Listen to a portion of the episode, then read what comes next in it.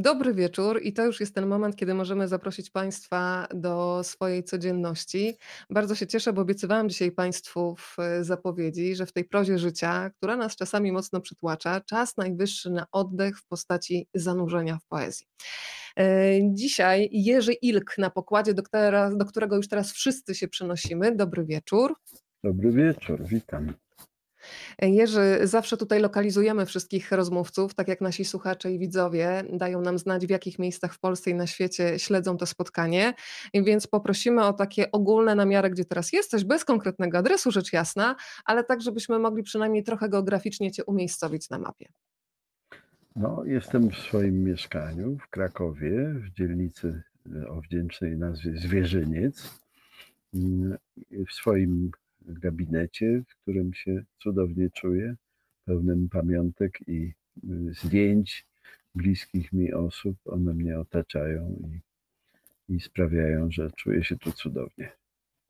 To jesteś z jednej strony u siebie w Krakowie, ale zobacz, jesteś już w Filadelfii u pani Gosi. No Pozdrawia cię pani Małgorzata. Londyn właśnie do nas dołączył i stary, stary, stały słuchacz Piotr, no pozdrawiam, mam nadzieję, że się nie obraził.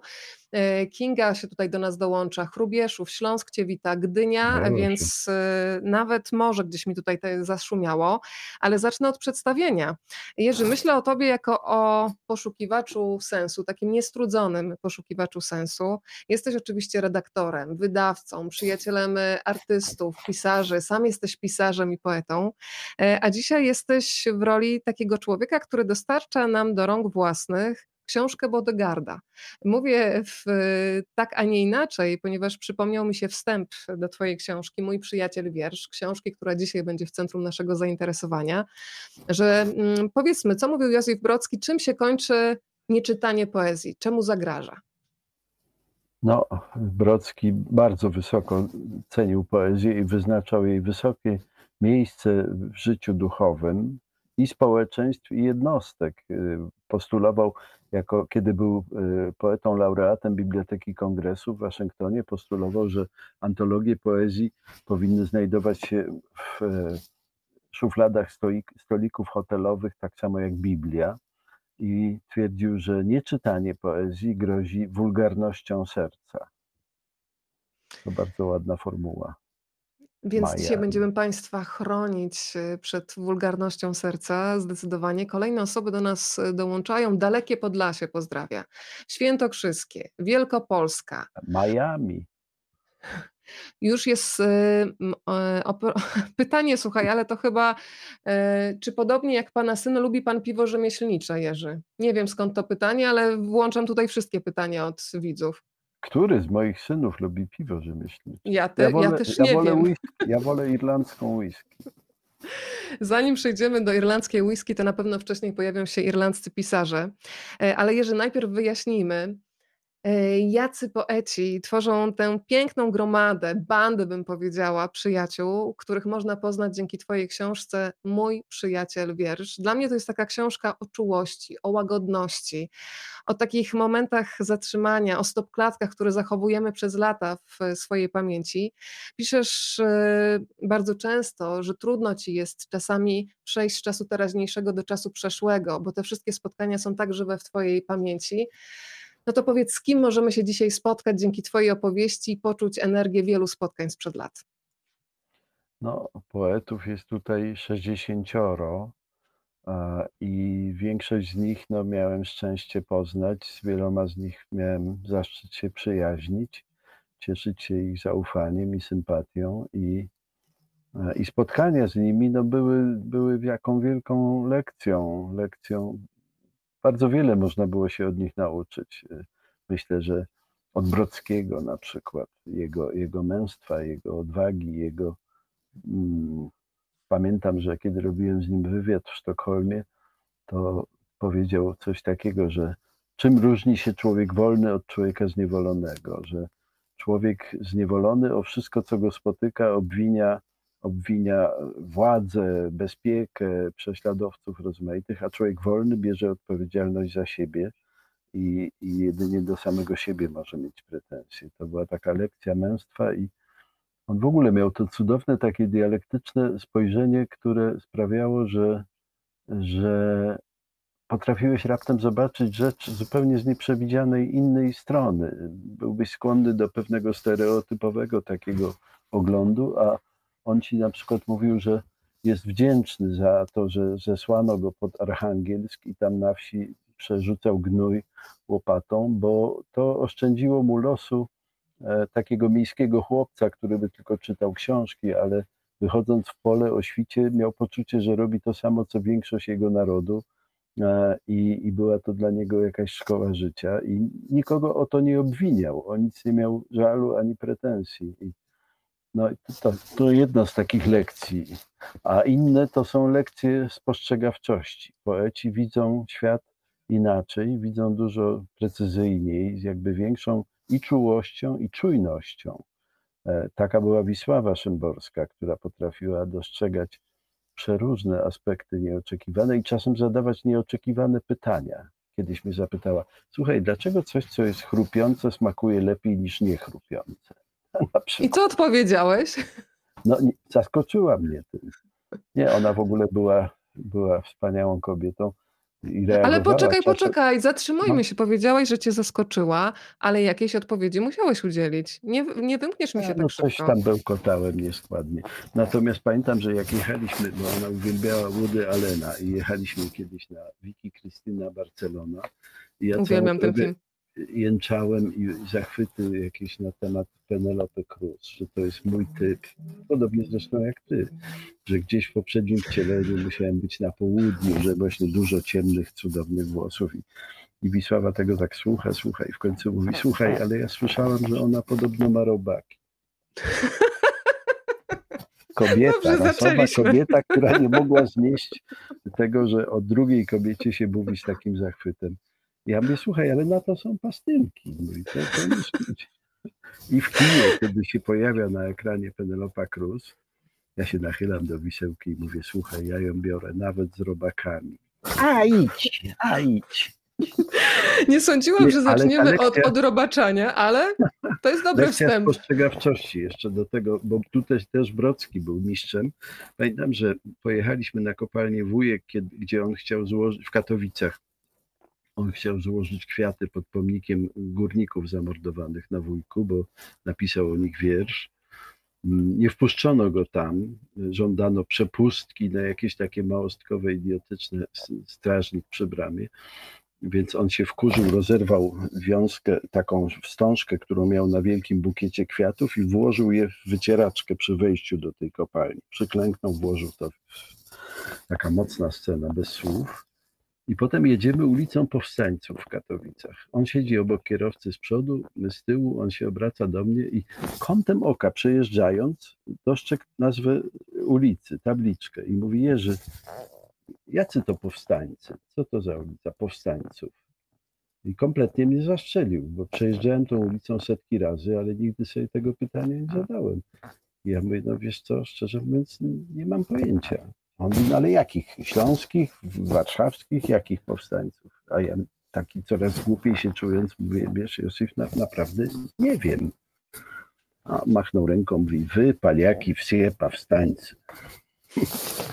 Ale też Jerzy, ta, ta jego nieprawdopodobna uważność i, i spostrzegawczość no. Ja mam jedną prośbę techniczną, bo tak pięknie zakamuflowałeś dzisiaj te słuchawki, że nawet cię pytałam, gdzie ty masz słuchawki. Ale co szumie? troszeczkę, troszeczkę szumisz i też chyba Aha. troszeczkę e, zdusiłeś na mikrofon, więc e, słychać cię, ale możesz mówić troszeczkę głośniej. Ale mikrofon to ja mam tutaj, nie, nie, nie w słuchawkach. A, ty masz tutaj. Dobra, tak? to tylko tak, żebyś tutaj się nie przytulał do, yy, do słuchawek, bo słychać takie do szmery, chociaż te szmery są... Do kogo się mam przytulać? Do wszystkich dzisiaj wirtualnie, którzy są z nami. Obiecuję Ci, że emocjonalnie na pewno będą bardzo blisko. Zresztą już proszę, zaczęły się wyznania uwielbienia w Twoją stronę, proszę. Witam, e, no, za to witam. Tutaj Michał Rusinek by nas coś by powiedział, ale zwracamy się do Jerzego Ilga, więc pewnie wybacza. Uwielbiam Pana Jerzego, wszystkie książki Pozdrawia Saska Kępa, więc e, niezwłocznie przekazuję. E, Jerzy, e, wyjaśnijmy w ogóle, bo tutaj skręciliśmy, tutaj Penelopa Cruz się pojawiła, Woody Allen, Vicky Cristina Barcelona, ale się musimy teraz zatrzymać w Krakowie, zatrzymać się przy miesięczniku Znak i wyjaśnić, że nie byłoby książki Mój przyjaciel wiersz, gdyby nie rubryka, którą dzielnie prowadziłeś, narażając pewnie nie raz, nie dwa na stałe przedzawałowe redaktorów pracujących w miesięczniku, bo albo teksty były za obszerne, albo trochę był problem z terminami. Sam się do tego przyznajesz, więc upubliczniam. No, terminów właściwie dotrzymywałem. E, Gorzej było z objętością, bo miałem na to kolumnę, stronę, a, a czasem, a te teksty widać, jak one y, puchły z czasem. Pierwsze były bardzo krótkie, a potem się niektóre roz, rozrastały i na niektórych mi zależało, żeby były w takiej postaci tej, więc wtedy rujnowałem redakcji ma- makietę, niestety już zaplanowaną wcześniej i no i tutaj moim koleżankom, redaktorkom się należą wielkie, wielkie hołdy za ich wyrozumiałość. E, Ale była to wspaniała przygoda. Właściwie to były dwa tylko ograniczenia, bo redakcja mi pozostawiła całkowitą wolność, jeśli chodzi o wybór wierszy i autorów, o, o których piszę. I właściwie kierował tym taki dosyć kapryśny porządek. Ja przygotowując potem książkę się zastanawiałem, czy warto to jakoś może uporządkować, na jakieś części podzielić, ale stwierdziłem, że, że nie, że niech to będzie ślad przebytej drogi i taki impuls, który dyktował mi kolejnych autorów e, przez te 7 lat, bo to trwało 7 lat w sumie i powstało ponad 60 tych tekstów ktoś napisał, że, że stworzyłem jakby nowy gatunek literacki, taką antologię, antologię, y, której, y, w której wierszom towarzyszą, towarzyszą takie wyznania i, i, i opisy przyjaźni, podróży, jakiejś anegdoty łączącej mnie z autorem bądź autorką, a, a tak po prostu były to zapisy olśnień i chciałem się podzielić z czytelnikami własnymi odkryciami i fascynacjami i to to nie są moje ulubione wiersze, czy też wiersze, które bym uważał za najpiękniejsze, ale to są wiersze, o których miałem do opowiedzenia jakąś, jakąś historię związaną właśnie z, ze spotkaniem z autorem. Z, no a kiedy się przez 40 lat y, kieruję działem poetyckim w wydawnictwie. Jednoosobowy no dział, prawda?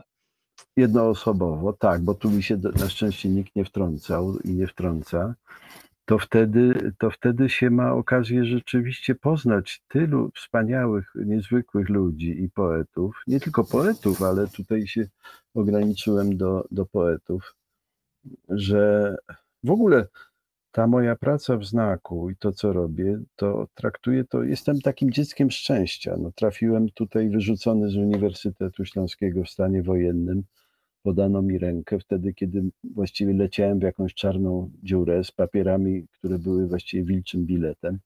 E, I, I to, co mnie spotkało, traktowałem bardzo długo i dalej traktuję jako taki wielki dar, wielki dar.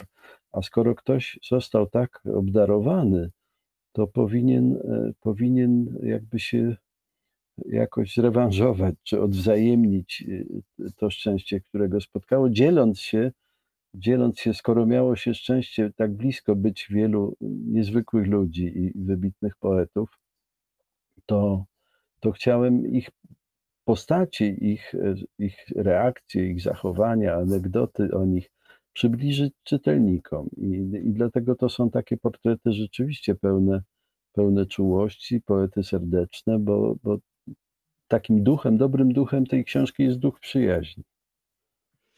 Nie wiem, czy zauważyłeś, Jerzy, ale wśród naszych widzów i słuchaczy jest O, między innymi pani Anna Piwkowska też, y, której wiersz Dopóki żyją Jest nasze w matki, y, dokładnie, zrobił na mnie ogromne wrażenie.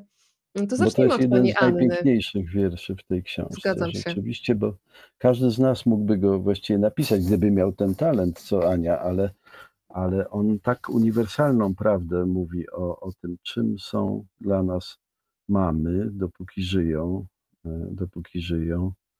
To przepiękny wiersz.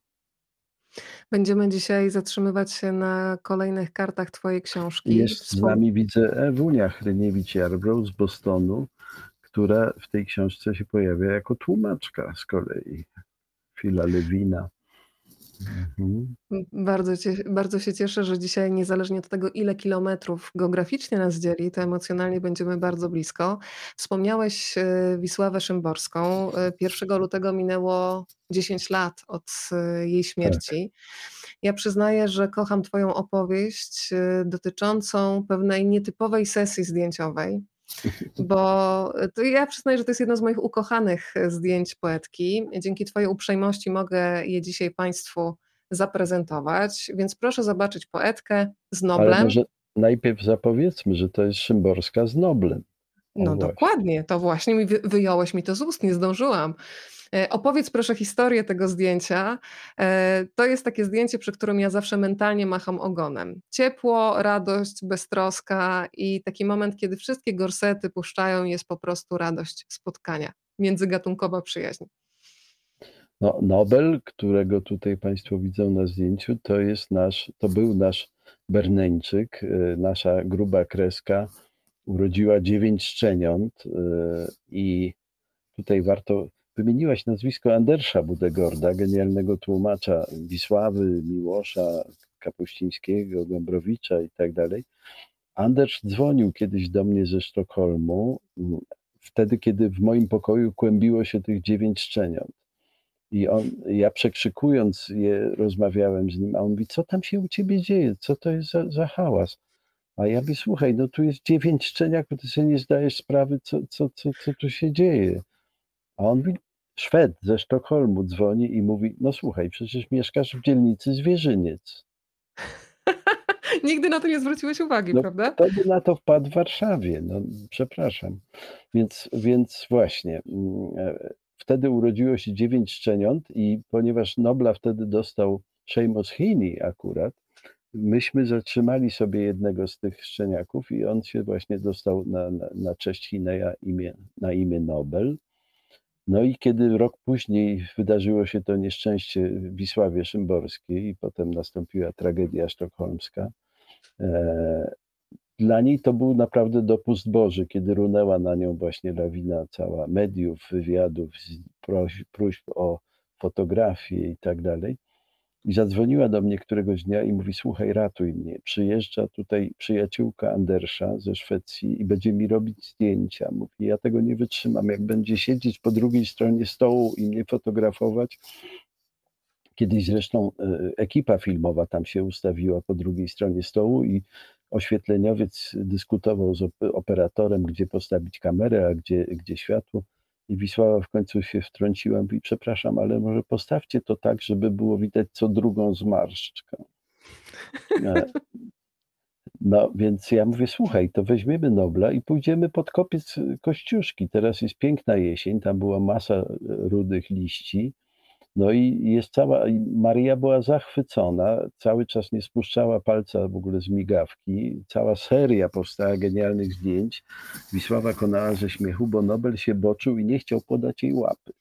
E, I, i, I, w końcu, na końcu jakiś udobruchany łaskawie tę łapę jej podał. No i to zdjęcie kolorowe, kolorowe, nie wiem czemu ono tutaj jest czarno-białe, ale kolorowe to zdjęcie było na pierwszych stronach wszystkich y, y, pism kolorowych w Szwecji, y, właśnie jako Szymborska z Noblem. Mm, I potem były wyjaśnienia, że to jest pies jej wydawcy. No to Ryszard Krynicki prostował, że on jest jej wydawcą, ale nie ma takiego psa, to jest pies kogo innego. No i tak dalej. Więc były za, zawirowania. No, ale to zdjęcie towarzyszyło w książce wierszowi Wisławy Szymborskiej, który z tego byłem dumny, miał w tej rubryce swój pierwodruk. E, ona mi dała niepublikowany wiersz do świątecznego numeru. Mm, I ten, I ten wiersz Przymus to jest wiersz, który na pewno kochają wszyscy wegetarianie i weganie, bo on jest o tym, że ciągle coś, coś zjadamy, co kiedyś żyło i, i, i co najchętniej wypieramy, jakby staramy się o tym nie myśleć. Tak, e, ten wiersz zaczyna się od słów: Zjadamy cudze życie, żeby żyć. Denat tak. schabowy z nieboszczką kapustą, karta dań to nekrolog. Nawet najlepsi ludzie muszą coś zabitego przegryzać, przetrawiać, żeby ich czułe serca nie przestały bić. I bardzo lubię taki fragment, który się pojawia w środku tego wiersza. Tam, gdzie głód, tam koniec niewinności. Tak. Tak, to prawda. Y, Wisława Szymborska pojawia się niejednokrotnie w Twojej opowieści. Jest też jedno z takich zdjęć, które Państwo będą sobie musieli teraz wyobrazić na podstawie słów, ale no niemal roztańczony Jerzy Ilk z Wisławą Szymborską w bardzo wąskiej uliczce. Co to były za spacery i czy faktycznie zdarzało się Wam tańczyć na ulicy? Dancing in the Street. To było, to było w Wilnie. To było w Wilnie i to był układ choreograficzny. E, rzeczywiście Wisława jakiś taki wykonała wspaniały manewr, ja starałem się nadążyć. Mm, a to było w czasie zjazdu noblistów w 2000 roku. W Wilnie odbyło się takie spotkanie, na którym zaproszono Czesława Miłosza, e, Wisławę Szymborską i Gintera Grasa. Mm, Litwę reprezentował Tomasz Węclowa. Wtedy Wisława słaniała tablicę pamiątkową na domu, w którym mieszkał, zatrzymywał się w Wilnie Josif Brocki. No i były to, były to cudowne, cudowne dni. E, pamiętam, że e, jednym z takich wydarzeń, kiedy chciano ją szczególnie uhonorować, to był wieczór w teatrze na Małej Pochulance, kiedy jakaś e, aktorka litewska przygotowała monodram z jej wierszy. E, I Miłosza posadzono w pierwszym rzędzie z Karol, żeby mógł, on już źle widział i nie dosłyszał, więc siedział w pierwszym rzędzie, a my z Wisławą e, siedzieliśmy na balkonie. Tylko, że ten monodram był, to chyba nawet było fajne, bo to była sceną, była e, taka poczekalnia na dworcu i ta aktorka raz się przebierała w jakiś szynel, raz brała jakiś czemadan, wcielała się w różne postacie, ale recytowała wiersze po litewsku i w ogóle się nie można było zorientować, co to jest za wiersz. I Wisława siedziała wściekła w, tym, w tej loży i mówi: Moje wiersze nie są do tańczenia, do robienia monodramów, moje wiersze są do czytania. No, ale potem się zafrasowała i mówi: Rany boskie, przecież ja będę musiała potem tej aktorce jakoś podziękować, coś powiedzieć. No i schodzimy na dół e, po tym zakończonym spektaklu. Tłumy potworne rozstąpiły się e, na boki i taki, szpal, i taki szpaler i my, z naprzeciwka idzie Miłosz z Kerol, stukając lagą w dywan czerwony. Naburmuszone brwi mu chodzą i jak nas zobaczył tak z pięciu metrów do nas krzyczy nienawidzę sztuki, nienawidzę sztuki. A e, ja mówię, dajcie mu, dajcie mu wódki zmrożonej szybko, to on się udobrucha. No i potem się pytam Wisławy, no i co, byłeś w garderobie u tej aktorki? A ona mówi, byłam. No i co jej powiedziałaś? No powiedziała mi, wie pani, bardzo dziękuję, ale nigdy się nie spodziewałam, żeby z moich wierszy można zrobić coś podobnego. To jest Cudownie. bardzo ciekawe, wiesz, cudowne. E, powiem ci, że znam też taką taktykę, słyszałam od e, znajomych, że kiedy nie za bardzo wiadomo, co powiedzieć po premierze, na premierze czyjegoś wieczoru autorskiego, kiedy niekoniecznie to jest coś, co nam się podobało, przychodzi się i mówi, w zasadzie poklepuje się po plecach i mówi, no stary, i się odchodzi grzecznie i tak też można załatwić tak. niewygodną tak. sprawę. Ale słuchaj, wspomniałeś... Ale wtedy jeszcze Miłosz, Miłosz błysnął fajnym tym, bo mieszkaliśmy w takim pięknym hotelu na, na, na jak to się, no, nieważne, skleroza. Ale w każdym razie ruszaliśmy z Michałem Rusinkiem, e, Rusinkiem w nocne Wilno i pytamy się, czy Czesław by nam był w stanie powiedzieć jakieś tutaj przybytki, gdzie, gdzie można miło spędzić czas. E, a on przyszedł do naszego pokoju, zobaczył, że mamy w lodówce butelkę wódki, więc nam ją wypił i, i mówi: No, była tu jedna, ale wyjechała. No i myśmy poszli w miasto, i nazajutrz rano on siedzi przy śniadaniu z Elą Sawicką, a my przechodzimy, ja się tylko tak nachyliłem do jego stolika i ja mówię, miał pan rację, wyjechała. I on ryknął takim tubalnym śmiechem, a Ela nie wiedziała w ogóle o co chodzi. No to skoro wywołałeś Czesława Miłosza, to kolejne zdjęcie, które bardzo lubię. E, które nas zaprowadzi do rozmowy na temat tego, czy ty pamiętasz ten moment, kiedy po raz pierwszy poznałeś Czesława Miłosza. To oczywiście nie jest ta chwila, którą Państwu przedstawię na zdjęciu, ale bardzo lubię ten kontrast, słuchaj. Pokazujący tutaj, proszę, Czesław Miłosz z laseczką, pod krawatem i Jureczek w krótkich spodenkach zadowolony. Przypomnij sobie proszę wasze pierwsze spotkanie i czy było coś takiego, czy w ogóle bywasz stremowany w takich sytuacjach, kiedy no, spotykasz poetę, o którym piszesz w książce w jasny sposób, że to jest najważniejszy poeta, poeta twojego życia, w zasadzie powiedziałeś, że mógłbyś czytać do końca życia tylko i wyłącznie jego wiersze, no to przypomnij sobie tutaj przy nas swoje pierwsze spotkanie no, z noblistą późniejszym, rzecz jasna. Dobrze, dobrze je pamiętam. Znaczy, pierwszy raz widziałem Miłosza na żywo wtedy, kiedy po raz pierwszy przyjechał do Polski w 1981 roku. Mm, I, ale wtedy byłem w tłumie. Nie miałem ani okazji, żeby być mu przedstawionym, ani nic podobnego. Natomiast e, w 1986 roku byliśmy ze znakiem w Rzymie e, i kiedy byliśmy z Tomkiem Fiałkowskim u, e, u kontesy Gawrońskiej, ona raptem tak en passant powiedziała, no właśnie Miłosz tutaj w Rzymie z Błońskim. Ja mówię, jak to, co, Miłosz jest w Rzymie?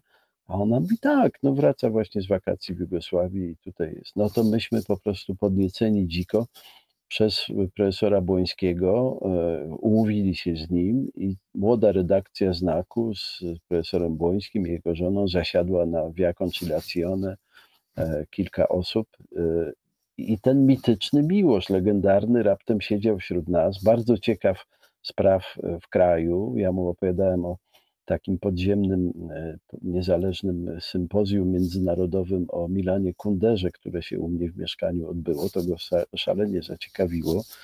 Mm, musiałem mu potem wysłać materiały z tego, z tego e, sympozjum. Tam było kilkanaście referatów i wspaniała dyskusja. Mm, to się potem ukazało w Londynie i, i w roku myśliwego nawet to skwitował, e, że ciekawa rozmowa i tyle młodych młodych, inteligentnych ludzi. No przepraszam, to, to cytuję, cytuję. Ale w każdym razie pierwsze spotkanie było w Rzymie, potem zaczął przyjeżdżać do Krakowa. Ja sobie za punkt honoru postawiłem, żeby jego domem wydawniczym po kulturze paryskiej stał się znak. I tak było. On dzielił swoje książki potem między znak i wydawnictwo literackie, ale wiersze, które były dla niego najważniejsze, zawsze dawał mnie, dawał, dawał znakowi. No i z tym się wiąże cała masa rozmaitych przygód, y, y, wygłupów. Nie wszystkie się nadają może nawet do, do przytaczania, ale, ale było Nie tego... zapominaj, że tutaj obserwuje nas naprawdę sporo osób, bo jest tak bardzo no, intymnie i kameralnie, żebyś faktycznie za dużo nie powiedział. To ja się. No ale, ale porad... mogę na przykład powiedzieć taki drobno, że pozwalałem sobie czasem na wiele, bo Miłosz dawał mi na przykład listy Jarosława Iwaszkiewicza do, do książki tam e, o, o, zaraz po wojnie. I to były takie bibułki przeźroczyste, prawie zetlałe, jakieś sypiące się. I, cały taki plik mi daje i mówi, panie Jerzy, tylko pan wie, co ja panu, co ja panu wręczam. A ja mówię, panie Czesławie, nie takie rzeczy gubiłem. Ale słuchaj, przyznałeś się do jednej rzeczy publicznie, zresztą swego czasu wybuchł niemal mały skandal, że tutaj człowiek z takimi korzeniami, propaguje wręcz publicznie narkotyki. Tam była historia. No ja tak. przyznaję, że kiedy czytałam ten fragment cudowny, kiedy Czesław Miłosz wręcz był oburzony, że został no, pominięty przy rozdawnictwie, nazwijmy to tak, marihuany, nie mogłam uwierzyć, ale takie historie też, masz, też macie za sobą, no bo to wspólna historia. No to ja miałem to szczęście, że byłem y, jako stary hippie pielgrzymowałem do San Francisco, do, do Hyde Ashbury i e, i potem to za pierwszym razem byłem w Stanfordzie na, na kursie dla wydawców, ale potem wszystkie wizyty, trzy następne, miały związek z Miłoszem. Mieszkałem u niego przez trzy tygodnie na Grizzly Peak. To było, to było cudowne. Pamiętam, że jak stanąłem po raz pierwszy na tym tarasie, mając w dole e, Zatokę San Francisco i Golden Gate na horyzoncie i, i widok zapierający dech, to stanąłem i mówię, e, panie Czesławie, żadna sztuka mieć widzenia. A, a potem jak przyjechał tam Bronek Maj, e, to walnął się od razu na leżaku i leżał na tym tarasie, a Miłosz chodził taki poirytowany wokół niego. Mówi, panie Bronisławie, jak ja bym tak tutaj leżał, to ja bym niczego nie dokonał. I on rzeczywiście był nieprawdopodobnie e, pracowity. jak ja do niego przyjechałem, to gromadziłem wtedy materiały do kalifornijskiego numeru na głosu. I kilka dni po moim przyjeździe e, Miłoszowie zorganizowali takie party, na które zaprosili poetów, krytyków, wydawców, takich, których powinienem poznać, około 20 osób. I oni sobie potem tak mnie podawali, podawali dalej. Mm, no, ja pamiętałem, że w jego antologii Wypisy z ksiąg użytecznych jest taki wiersz John Kiger, poety związanej z Beat Generation. Ona była pierwszą żoną e, Gary Snydera, też wspaniałego, takiego jednego z moich ulubionych bitników. No i ja mówię, że może byśmy. A ten wiersz był w ogóle szczególny, bo to było o tym, jak niedźwiedź Grizzly włamał się do domku w górach i rozwalił całą apteczkę, spożywając y, psylocybinę, LSD, jakieś grzybki, no i potem rozpruł materac wodny, więc ja myślę sobie, że ta autorka no, musi mieć ciekawe doświadczenia i ja mówię, może byśmy się spotkali z John Kiger. No i Miłosz do niej zadzwonił. okazało się, że ona bardzo chętnie się spotka, ale musimy do niej przyjechać, bo ona się nie rusza. Ona mieszka w Bolinas nad Pacyfikiem. Okazało się, że to była taka osada, która od lat 60. się nie zmieniła, taka hipisowska właściwie, gdzie w ogrodach zielonych były domki poukrywane trafiliśmy tam. E, jakimś cudem taki chłopaczek na motorku rozebrany do pasa nas poprowadził pomiędzy tymi ogródkami. No i e, e, pokazała nam e, John swój ogród, gdzie były cudowne drzewa właściwie z wszystkich części świata. I w tym ogrodzie taka była zielona roślinka i ja się zapytałem jej partnera, że is it maybe, would you like to try? A ja mówię, no why not? No i patrzę, robią, robią za chwilę skręta. A czytaliśmy tam w ogóle swoje wiersze. To było dla mnie w ogóle szok, bo ta John, jak jej wręczyłem numer na głosu, to zobaczyła, że tam są też moje jakieś wiersze i, i mówi, to przeczytaj nam ten. A ja, by, ja by, Boże, w obecności Miłosza czytać bitnikom amerykańskim po polsku wiersze sprzed 20 lat, to jest jakaś paranoja. No, ale zostałem przymuszony i potem wszyscy czytali swoje, John przeczytała wiersz, Miłosz, jej tłumaczenie i tak dalej. No i ten joint zaczął krążyć, a Czesław siedział taki oparty. Karol poszła fotografować Pacyfik, więc nie było jej. Czyli żona Czesława Miłosza, dla niewtajemniczonych. A, a Czesław siedział oparty o ścianę i ten joint go omijał. I ja potem mówię do niego taki roziskrzone oko, mówię, panie Czesławie, ale to jest zupełnie jak w latach 60. On mówi, no ja widzę, widzę. Ja sobie myślę, oho, coś nie tak. Ja mówię, oni się pytali, czy pan by chciał spróbować, a ja powiedziałem, że, że raczej chyba nie. On taką minę zrobił, mówi, ja czasem to robię. No to ja mówię, David, to był błąd. No, on mówi, no ale mam już tylko taki mocny towar. No trudno. No i, i miłość niestety się potwornie zakrztusił. Jemu się to czasem zdarzało, nawet nie w takich okolicznościach. Ja mówię, dajcie mu szybko wódki, to, to on się zaraz uspokoi. I na to wszystko przyszła Karol i widzi, że ten Czesław czerwony się krztusi. Ja, ja mówię, Karol, tu jest cudownie. Ona mówi, widzę, widzę. Mówi, do samochodu. I Kobieta musiała zarządzić zbiórkę. No. Pamiętam, jak jechaliśmy i Czesław siedział taki skruszony, a ona mówiła, Czesław, ty dla towarzystwa to byś się nawet cykuty napił. Mówi, nie można cię z oka spuścić na chwilę. No Jesteś takie... cudownym towarzystwem, Jerzy. Państwo już nawet zauważyli, e, że dzisiaj ja się nie przepracuję. Będziesz opowiadał i bardzo się cieszę, bo takich gości, samograjów e, bardzo lubię. Pytania Ale się pojawiają od Państwa. Do, do głosu. Bardzo się cieszę. Ja jestem przygotowana. Tutaj mam tutaj zapasy, prowiant, możemy rozmawiać do rana. Pani Gosia pyta, czy Czesław Miłosz był częściej poważny w towarzystwie, czy się uśmiechał często? No bo pani Gosia ma takie wyobrażenie, że jednak ta powaga to, to była taka postawa dominująca. Trochę już tutaj wyjaśniasz, ale jeszcze możesz rozwinąć wątek. To jest prawda. To jest prawda, że to był człowiek poważny i na przykład w Stanach e, opowiadał mi, że nie cierpiał takiej instytucji, jaką były parties, bo mówi small talks ze szklaneczką whisky, takie rozmowy o niczym, takie palabry, a ja chciałem poważnie e, i tam się nie dało, więc to się tak kończyło, że ja się upijałem i rzucałem się na kobiety. I Karol położył, nie Karol, tylko Janka położyła szlaban, skończyły się parties. Mm, ale rzeczywiście wizyty u niego były, y, to był rodzaj takiego egzaminu. E, myśmy musieli starać się, i tak nie byliśmy w stanie, bo on wszystko czytał na bieżąco. Czytał nowe tomiki poetyckie młodych poetów, czytał prasę całą, poważne książki i od drzwi od razu zasypywał pytaniami. I to cudowne sceny były na przykład Wisława. Wisława te egzaminy, ona zabierała ze sobą Teresę Walas, żeby w razie czego ten ogień szedł na, na Tereskę.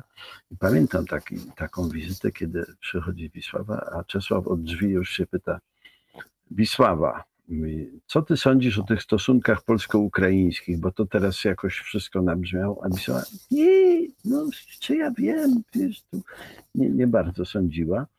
E, a czytałaś tę książkę e, e, no wiesz, mam na stoliczku nocnym, ale, ale jeszcze nie zdążyłam. E, a czytałaś ten artykuł e, w gazecie wyborczej? Wiesz, tego jeszcze nie. Wisława, czy ty w ogóle coś czytasz? Padało surowe pytanie. No i, i rzeczywiście, żeby być mu partnerem, to trzeba było naprawdę e, stać na palcach i, i, i to często nie wystarczało. Ale no, miał takie szczególne poczucie humoru. Na swoim punkcie chyba mniej, bo pamiętam, że Wisława takie zrobiła portrety literatów krakowskich i, i o Miłoszu był taki dwuwiersz. Tu Czesław Miłosz, chmurna twarz, przechodniu odmów ojcze nasz. I jemu się to, jemu się to bardzo nie podobało. E, o mnie było Ilk jeży z psami na spacerze, na szczęście nikną w tym plenerze. To, to były takie dystychy, ale, ale właśnie Miłosz z tego swojego nie bardzo był zadowolony. Natomiast kiedyś błysnął genialnym, genialnym zupełnie poczuciem humoru, bo przyjeżdżał do Mangi cesarz japoński. To jest wielkie wydarzenie. Cesarz jako istota boska może dany kraj odwiedzić tylko raz więc wtedy organizatorzy stawali na głowie, żeby wszystkie możliwe mm, znakomitości się z nim spotkały i przedstawić mu wszystkich najważniejszych tych. Wisława z punktu powiedziała, że jej się nie zwiedza i że ona dziękuje. No więc e, rektor Ziejka poprosił mm, Miłosza, który odmówił. On zazwyczaj rozumiał, że to należy do jego powinności, no, że trzeba, ale tutaj jakoś się gorzej czuł i nie chciał. Więc wysłano do niego Bronka Maja, i Bronek, jak już wyczerpał wszystkie argumenty, to mówi, no, panie Czesławie, ale to byłoby spotkanie z istotą boską. A Miłosz, a czy cesarz o tym wie? Zobacz, tutaj Państwo też się zwierzają. Pani Jela napisała, że ma hasło do banku z fragmentu wiersza Miłosza e, sens. Nie będziemy zdradzać, który to fragment, Pani Jolanto, bo tutaj jacyś ludzie mogą czuwać mm. niebezpieczni, ale bardzo się cieszę, że poezja się pojawia również w prozie życia, czyli w hasłach e, bankowych. No ale skoro jesteśmy przy Miłoszu, to muszę Ci powiedzieć, że bardzo się cieszę, że w swoim wyborze umieściłeś wiersz do Alana Ginsberga, e, bo to jest zaskakujące, że Czesław Miłosz, który właśnie kojarzy nam się z taką powagą, pisze taki wiersz, który jest w zasadzie hołdem dla poety, powiedziałabym kolokwialnie, z kompletnie innej bajki. E, pozwolisz, że zaczytuję fragment i on brzmi następująco. Allen, dobry człowieku, wielki poeta morderczego stulecia, ty, który upierając się w szaleństwie, doszedłeś do mądrości. Tobie wyznaję. Moje życie nie było takie, jakbym chciał. I teraz, kiedy minęło, leży jak niepotrzebna opona na skraju drogi. Było takie jak życie milionów, przeciwko któremu buntowałeś się w imię poezji i wszechobecnego Boga. Poddane obyczajom z wiedzą, że są absurdalne i konieczności, która zrywa co ranka i każe jechać do pracy. I takie zdanie, które najmocniej we mnie zostało się zapisało chyba już na stałe na twardym dysku w sercu i głowie brzmi nie szukamy tego, co doskonałe, Szukamy tego, co zostaje z nieustannego dążenia. Powiedz trochę o tym hołdzie dla poety, no tak jak wspomniałam, z kompletnie innej bajki. Tak, to jest niewiarygodny wiersz, w którym Miłosz mówi, bardzo zaskakujący, bo przecież Allen Ginsberg, ten kudłaty prorok bitników, hipisów, homoseksualista, buddysta, no, uosobienie, taki papież y, kontrkultury amerykańskiej. Trudno by byłoby sobie wyobrazić większy kontrast między profesorem y, Miłoszem a, a Alenem Ginsbergiem. I zresztą Miłosz tutaj mówi bardzo wiele o sobie. Mówi, i żyłem w Ameryce Molocha, krótkowłosy i ogolony, wiążąc krawaty, pijąc bourbon przed telewizją co wieczór. Diabelskie karły pożądań koziołkowały we mnie, byłem ich świadomy i wzruszałem ramionami. Razem z życiem to minie. E, I potem wyznaje, zazdroszczę Tobie odwagi absolutnego wyzwania, słów gorejących, zaciekłej, zaciekłej klątwy proroka. E, I przeciwstawia jakby to swoje bycie takim squarem, takim filistrem tej i zazdrości jakby Ginsbergowi tej odwagi, że on miał odwagę to wszystko wywrzeszczeć. Ten jego skowyt, który oddawał rozpacz i niezgodę na, na ten podły świat, prawda, to było, to było coś takiego właśnie gorejącego, a on sam do tego nie był zdolny. I, i to jest wspaniały, wspaniały wiersz. E, Przyjm ten hołd ode mnie, który byłem tak inny, ale w tej samej służbie nienazwanej w braku lepszych określeń, podając ją jedynie za czynność pisania wierszy. Prawda? Wspaniałe wyznanie, y, docenienie kogoś zupełnie odmiennego, innego, ale któremu się właściwie zazdrości tej odwagi, tego szaleństwa, tego. tego tej wolności tego z konwenansów też, prawda? Tak, tak, tak. Mhm. Jerzy, to skoro Zresztą jesteśmy przy Ginsberga miałem szczęście poznać w Krakowie, byłem z nim na obiedzie to była fajna scena, bo e, z konsulami, oni wszyscy pod krawatami, Allen taki kudłaty i e, podano, on jako wegetarianin zamówił placki ziemniaczane i podano taki stos tych placków, które były potwornie tłuste. Potwornie. I on, to już w takiej nieistniejącej restauracji, i on, nie przejmując się wiele, wziął taki stojak z serwetkami drugi talerz i na, każdy, na tym talerzu kładł tę serwetkę, placek, drugą serwetką odciskał ten tłuszcz. Ci goście w krawatach siedzieli tacy trochę zesztywniali, a on po prostu sobie te placki wszystkie odessał z tego tłuszczu i dopiero mógł je, mógł je zjeść. E, no i wtedy w ogóle myśmy wydali jego książkę e, w e, Znajomi z tego świata, to zredagował Piotr Zomer i to wyszło w Bibliotece na Głosu która wtedy była wydawana, to pismo było wydawane przez e, wydawnictwo Maszahaba, taki ruch odnowy w Duchu Świętym. No, nie bardzo nam było po drodze, ale, ale oni jakoś to wydawali. Natomiast jak już książka była w drukarni, to oni się raptem zorientowali, że Ginsberg przyjeżdża do Polski i że to jest właśnie homoseksualista, buddysta, e, prorok bitników, hippies, i poprosili nas, żebyśmy tę książkę wycofali w ogóle, z, nie, do, nie kierowali do księgarni i tak dalej. No, nam to było w to graj, oczywiście narobiliśmy wokół tego szumu. To była pierwsza wiadomość w, w, w dzienniku telewizyjnym, w gazetach, że w Polsce chcą ocenzurować w ten sposób Ginsberga. On się potem, mówiono mi, że chwalił się tym w Berlinie, jak był tam potem y, podobnie jak tym, że go w 1968 roku deportowano z Czechosłowacji. No. Sko słuchaj, skoro mówimy Ale... E, o, Mogę, miłość. czy nie? Jeszcze, miłość. No, cały czas spróbuj. miłość. Tak. No to próbuję, cały czas biorę oddech i próbuję, wiesz, właśnie w momentach, kiedy ty bierzesz oddech, to ja tutaj tak na chwileczkę wskakuję. E, Leszek Kołakowski. Jest taki wiersz, który właśnie pokazuje tę dwoistość, wiele twarzy tak. Czesława Miłosza. Gadka o dwóch Miłoszach na rozpoczęcie dziesiątej dziesiątki. E, I ten wiersz zaczyna się od e, takiego zdania. Dwa są Miłosze. Jeden osiłek barczysty, chłop litewski, postawny, nie stroni od whisky. Śmiechem głośnym poraża damy i narody, lecz nie za to mu dali są żniste nagrody. Nie on te książki pisał, co świat czytać lubi, ale zanim się skrada dziwny miłosz drugi. Powiedz w ogóle y, przy okazji jakiej powstał ten wiersz i trochę rozwiń ten wątek dziwności. No to było na początek, jak pisze Leszek, dziesiątej dziesiątki. Dziesiątki. Oni się przyjaźnili i Leszek zwykł, bo on bardzo udatnie rymował, e, zwykł te wszystkie okrągłe rocznice właśnie czcić y, takimi zabawnymi wierszykami, portretami.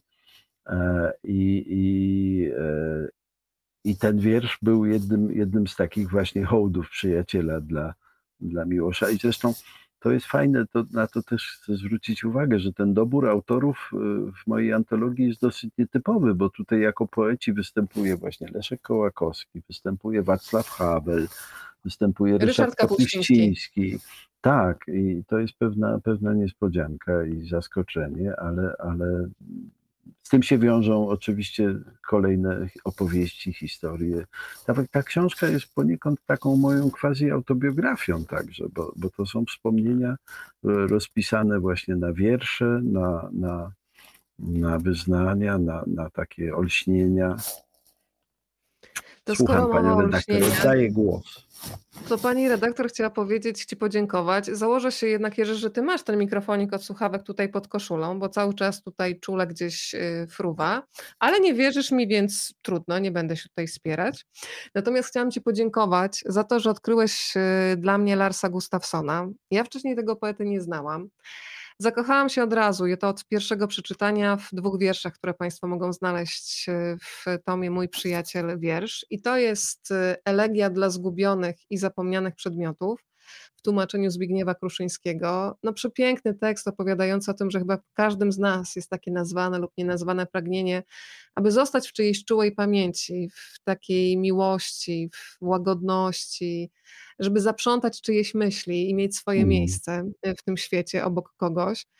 Natomiast y, kiedy czytałam sobie po cichu wiersz Elegia na śmierć Labradora, no to złapałam się na tym, że nagle, mimo że nie czytałam na głos, że tutaj coś w gardle y, mhm. zaczyna mnie po prostu uwierać. Y, wzruszenie takie czyste i pomyślałam sobie, że bardzo często słyszę i sama też zdarzało mi się mówić, że nie wiem, nie rozumiem na przykład poezji i to był taki dowód, że czasami nie trzeba jej rozumieć, Najważniejsze jest wtedy, kiedy się ją czuje. I Larsa Gustafsona poczułam od mhm. pierwszego przeczytania. Powiedz trochę o Waszej historii znajomości, a ja Państwu pokażę zdjęcia, które umieściłeś obok tego wiersza.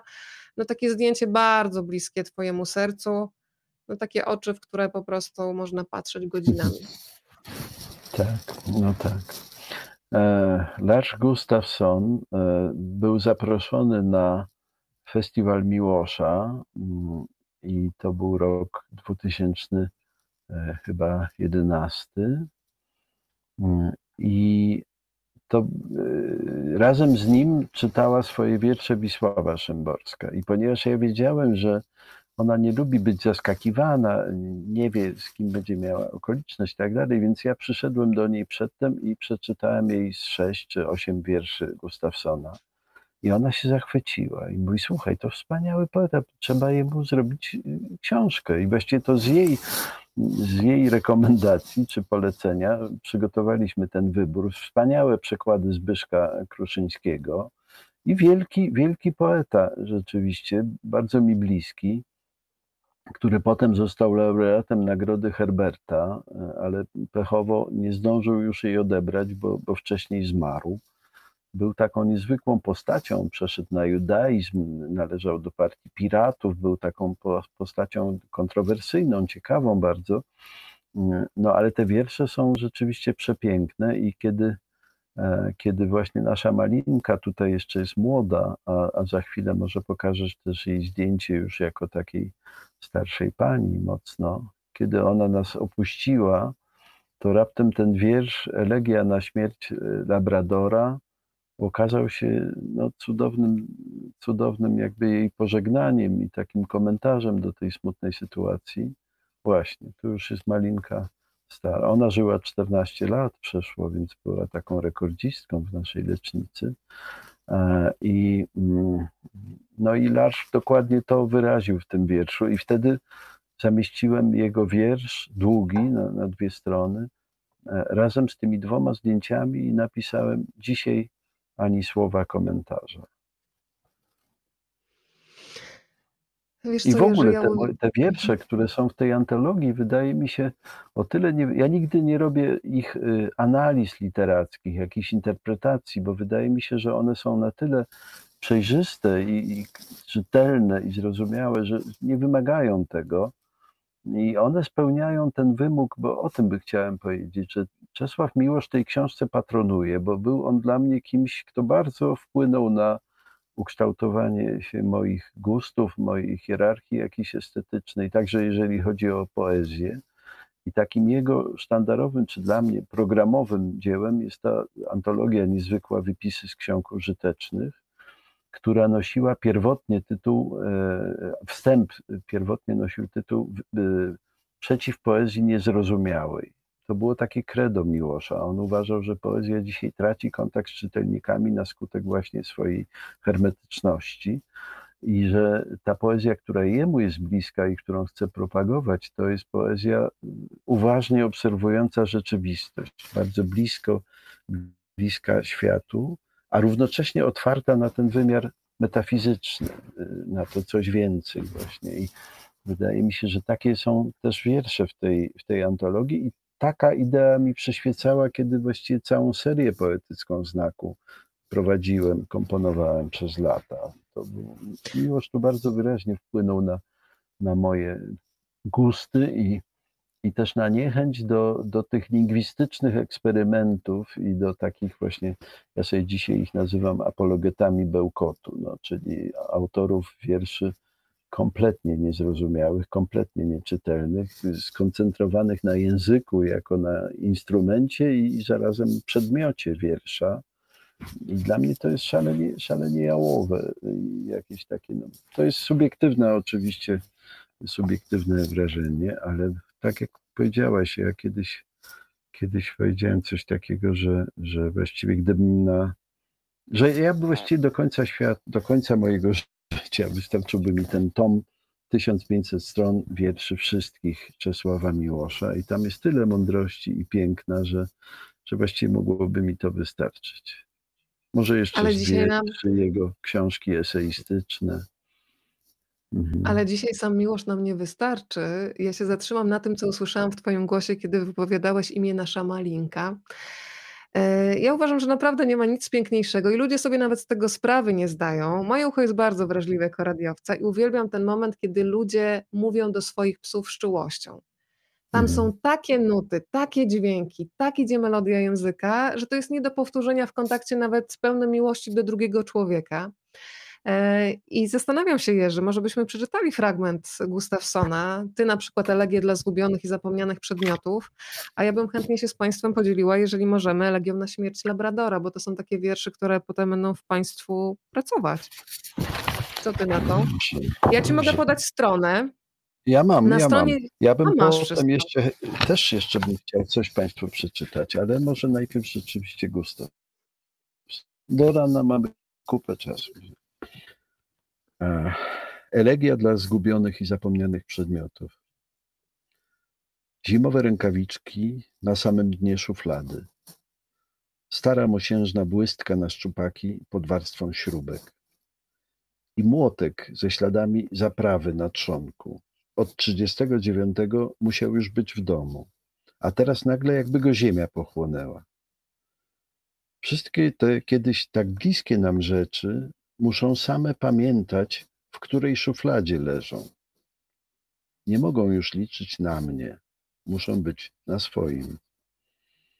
Pamiętam, jak wyglądały, jak leżały w dłoni. Pamiętam nawet młodek, młotek któregoś dnia latem, w odległych latach czterdziestych, gdy byłem za mały, aby go unieść i ojciec ostrożnie wziął go ode mnie. Świat. Ten labirynt zgubionych i zapomnianych przedmiotów. Od starych mieczy w nieotwartych grobach z epoki brązu, po okulary do czytania zapodziane przedwczoraj. Pamięta je wszystkie. Nie ma powodu do obaw. A ty, który tak gorączkowo szukasz, czy sam nie jesteś przedmiotem szukania? Coś mówi ci tego wieczoru, gdy coś się odnalazło, porysowane, pordzewiałe, a jednak podobne w szufladzie pod warstwą śrubek i kłódek, że całe to szukanie rzeczy jest tylko lustrem Twojego pragnienia, by ktoś tak gorączkowo poszukiwał Ciebie. To trochę przypomina wiersz Szymborski o tym gospodarstwie Kornela Filipowicza. Też jest wyliczenia tych różnych rupieci, które tam są. To piękne, tak. I co? Piękne. Chcesz Ja przeczytać samą elegię? To ukłonię. jest bardzo długi wiersz. Jest jeszcze elegia. tylko ukłonię Zbigniewowi Kruszyńskiemu, bo to jemu zawdzięczamy tłumaczenie wspaniale. poezji Larsa Gustafsona, którą Państwo znajdą w tomie Mój przyjaciel wiersz. E, To co, czytamy elegię na śmierć Labradora? Ale to długie, to bardzo długie. No to piękne, jak, jak chcesz. To, to ty tutaj Piękne. jesteś. No, Mogę? Jak mogę, Bardzo to ja proszę. chętnie. no to już. Tutaj może w środku lata się zdarzyć kilka dni, kiedy nagle jest jesień. Kosy na drzewach śpiewają wyraźniej, głazy w wodzie stoją z determinacją, coś wiedzą. Zawsze wiedziały. My też to wiemy i nas nie zachwyca. W takie wieczory w drodze powrotnej, w łódce, stawałeś na dziobie bez ruchu, skupiony śledząc zapachy płynące nad wodą. Czytałeś wieczór. Słabą stróżkę dymu z jakiegoś ogrodu, naleśnik smażony trzy kilometry stąd, borsuka, który w tym samym zmierzchu stał gdzieś i węszył tak samo. Nasza przyjaźń była naturalnie kompromisem. Żyliśmy razem w dwóch różnych światach. Mój pośród liter, tekst biegnie przez życie, twój wśród zapachów. Miałeś umiejętności, dla których oddałbym wiele. Umiałeś pokazać, jak uczucia, zapał, nienawiść, miłość przebiegają przez ciebie niby fala, od nosa po ogon. Nie umiałeś nigdy pogodzić się z tym, że księżyc jest faktem. Przy pełni głośno żaliłeś się na to. Byłeś lepszym gnostykiem niż ja i skutkiem tego żyłeś zawsze w raju. Lubiłeś chwytać motyle w biegu i zjadać je, co odstręczało wielu. Mnie się to podobało. Dlaczego nie mogłem przyswoić sobie wiedzy? A drzwi, pod zamkniętymi drzwiami kładłeś się i spałeś, pewny, że prędzej czy później przyjdzie ktoś i otworzy. To ty miałeś rację. Ja się myliłem. Zastanawiam się teraz, jak długo milcząca przyjaźń minęła na zawsze. Czy było może coś takiego, czym ja imponowałem tobie? Święte przekonanie, że to ja wywołuję biurze, burzę z piorunami, pomińmy, bo było pomyłką. Myślę, że moja pewność, iż piłka istnieje, także gdy leży ukryta za sofą, jakoś dawała ci wyobrażenie o moim świecie. W moim świecie prawie wszystko leżało ukryte za czymś innym. Nazywałem cię psem. Zastanawiam się, czy ty uważałeś mnie za większego, bardziej hałaśliwego psa, czy za coś innego, niepoznawalnego? Coś, co jest tym, czym jest, istnieje tak, jak istnieje, gwizdanie w parku nocą, do którego nauczyłeś się wracać, na dobrą sprawę nie wiedząc, do czego wracasz. O tobie, o tym, kim byłeś, ja nie wiedziałem więcej. Można by rzec, z obiektywnego punktu widzenia, byliśmy dwoma organizmami. Dwa z tych miejsc, gdzie wszechświat splata się w węzeł. Krótkotrwałe, złożone struktury białka, które muszą komplikować się bardziej, aby przeżyć, aż kiedyś wszystko pęknie i będzie znowu proste. Węzeł rozwiązany i zagadka też. Byłeś pytaniem skierowanym do innego pytania. Jedno nie miało odpowiedzi na drugie. No. Jaka głęboka więź, jaka czułość, jaka miłość. Cudowne. Ha. Ja jeszcze Lubię też te momenty ciszy, prawda? teraz... Się... Tak, mów, mów. Co znalazłeś? Bo tam cały czas y, tutaj przewracałeś kartki i zastanawiałam się, z czego tam szukasz, więc co znalazłeś? Bo chciałbym o innym e, zwierzątku, o, o kucyku. A, O to ja już wiem, kucyku. kogo wprowadzasz. Bardzo proszę. To bardzo mi bliski e, autor, mianowicie Znak e, kiedyś wydawał i sprzedawał w ogromnych nakładach książki Thomasa Mertona. Jego siedmiopiętrowa góra, nikt nie jest samotną wyspą, posiew kontemplacji. To były bestsellery, któreśmy cały czas dodrukowywali. I kiedy ja, że tak powiem, trafiłem do znaku, w pewnym momencie powiedziałem do moich przełożonych także, że właściwie czytelnicy byliby bardzo ciekawi, jakie wiersze ten Merton pisał, bo y, sprowadziłem taki tom Collected Poems, 1200 stron, E, I e, nasz ówczesny dyrektor administracyjny mówi, panie Jerzy, no pan ma takie specyficzne kontakty w środowisku literackim, ja nie wiem jak to... No, I proszę sobie wyobrazić, że ten wybór wierszy Mertona sprzedał się w pierwszy nakład 10 tysięcy egzemplarzy, wsiąkł jak woda w Saharę w ogóle, w piasek Sahary. I drugi nakład zrobiliśmy do druk 10 tysięcy. To były czasy, jakie to były nakłady. E, również się natychmiast sprzedał. I, I potem pamiętam, że mój ukochany pryncypał Jacek Woźniakowski przyszedł i powiedział: Panie Jerzy, szapoba, pan to skądś wiedział. No, ale wydanie tego wyboru Mertona to była taka wspólna przygoda przyjaciół, bo ja zaprosiłem do niego właśnie jako tłumacza Tadeusza Sławka, który zresztą też tutaj jest ze swoim wierszem w antologii. Bardzo lubię ten wiersz. Wspaniałego, wspaniałego właśnie Tadeusza. Moją żonę Joannę, a nasz przyjaciel Romek Dziurosz zrobił okładkę tej książki, więc to było takie wspólna przygoda przyjaciół. A ja sam ośmieliłem się przełożyć kilka wierszy Mertona Jednym z nich debiutowałem w Tygodniku Powszechnym na święta, takim wierszem Tymi czasy zima. A tutaj jest jego wiersz pod tytułem Makary i Kucyk. I ja bym chciał Państwu ten wiersz przeczytać, a także przeczytać fragmencik mojego komentarza, żeby Państwo się zorientowali, jaki charakter czasem bardzo osobisty ma, mają te, te, te komentarze. Więc Thomas Merton, Makary i Kucyk. Ludzie w osadzie na skraju pustyni mieli córkę, która zmieniła się, jak myśleli, w kucyka. Z początku ganili ją. Dlaczego musisz być koniem? Nie umiała znaleźć odpowiedzi. Wówczas wywiedli ją na postronku na gorącą pustynię, gdzie w odosobnieniu żył święty imieniem Makary. Ojcze, rzekli, ta oto młoda klacz jest lub raczej była naszą córką. Wrogowie nasi, ludzie niegodziwi, czarownicy, uczynili ją zwierzęciem, które widzisz. Swą modlitwą do Boga przemień ją na powrót w dziewczynkę, którą być powinna. Moje modlitwy, powiedział Makary, nie zmienią niczego, bo nie widzę tu klaczy. Czemu to dobre dziecko nazywacie zwierzęciem? Lecz zaprowadził ją do swej celi wraz z rodzicami. Tam modlił się do Boga, namaszczając dziecko oliwą. A gdy widzieli, z jaką miłością kładł dłonie na jej głowie, nagle zrozumieli. Ona nie była zwierzęciem. Nigdy się nie zmieniła. Od początku była dziewczynką. Wasze własne oczy, powiedział Makary, są waszymi wrogami. Wasze spaczone myśli, rzekł Anachoreta, zmieniają ludzi wokół w ptaki i zwierzęta. Wasza własna zła wola, rzekł jasnowidzący, zaludnia świat widmami. I teraz początek, początek mojej opowieści. Niecodzienne zdarzenie spotkało mnie niedawno w sklepie rybnym. Jedyną osobą prócz mnie i sprzedawcy była stojąca przede mną kobieta. Wychodząc, przyjrzała mi się i przezwyciężając onieśmielenie odezwała się. Przepraszam, czy pan Jerzy Ilk? Tak, potwierdziłem zakłopotany.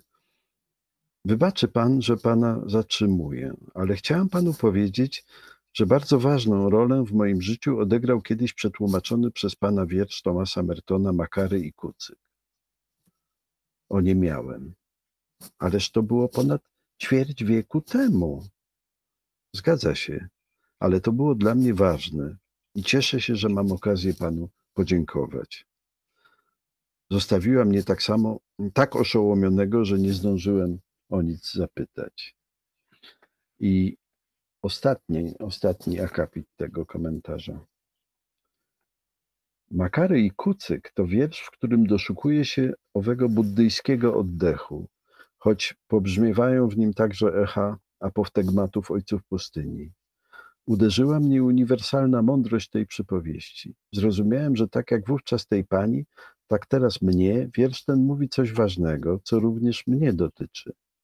Mówi on wszak o tym, co jest najczęstszym źródłem naszych cierpień.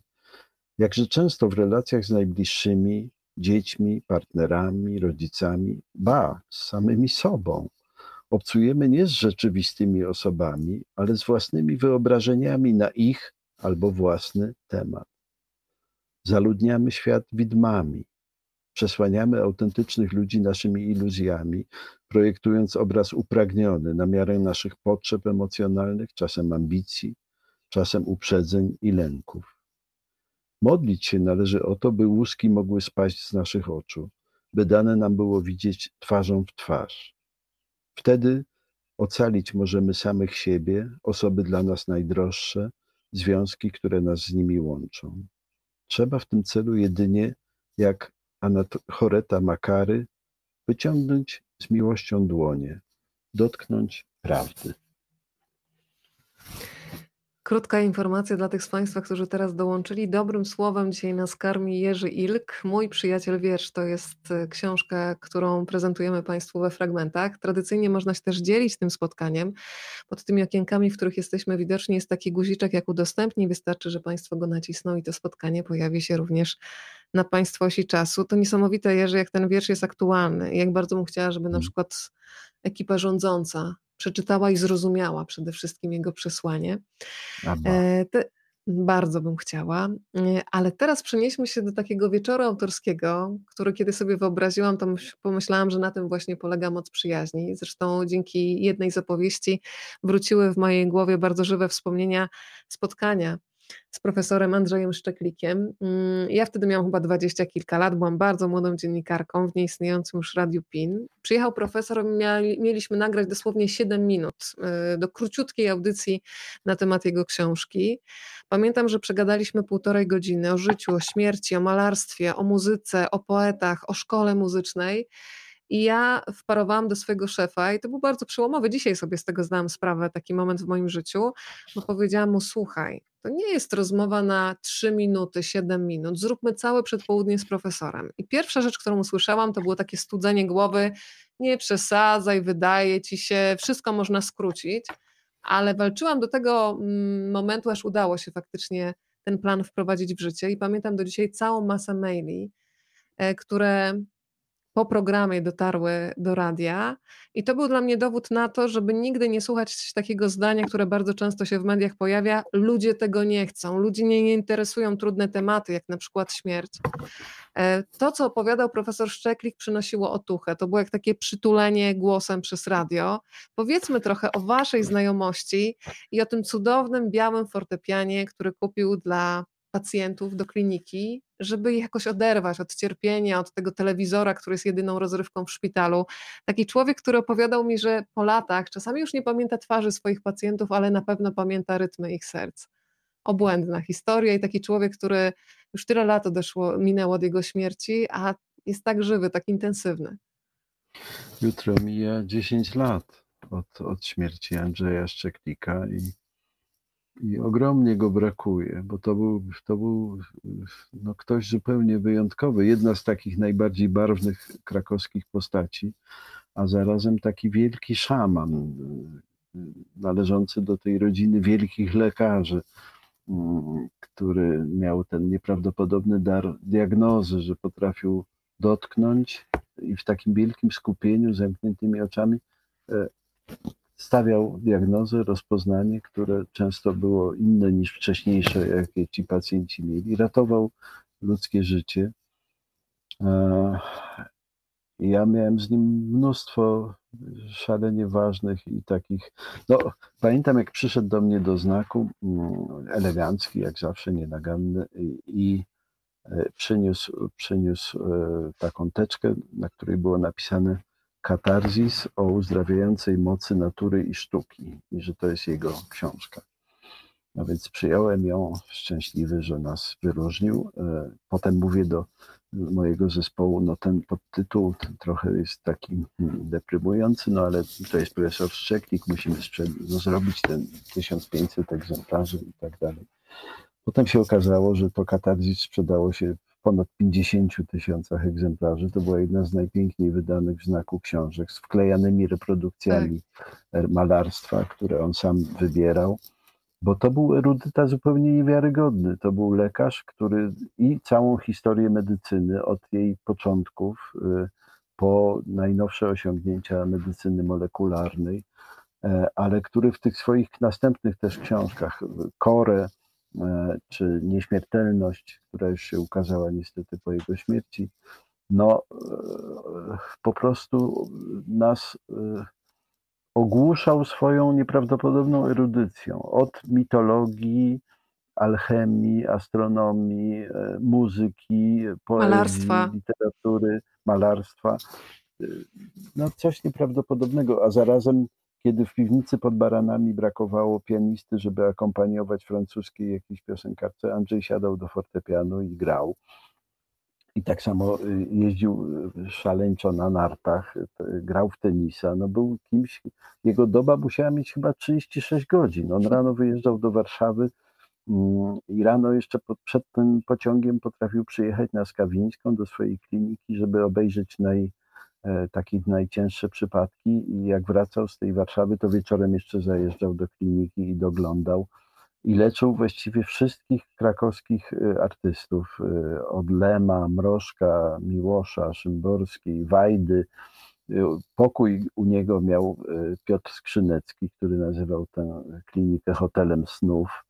E, Andrzej był zresztą taką postacią w piwnicy.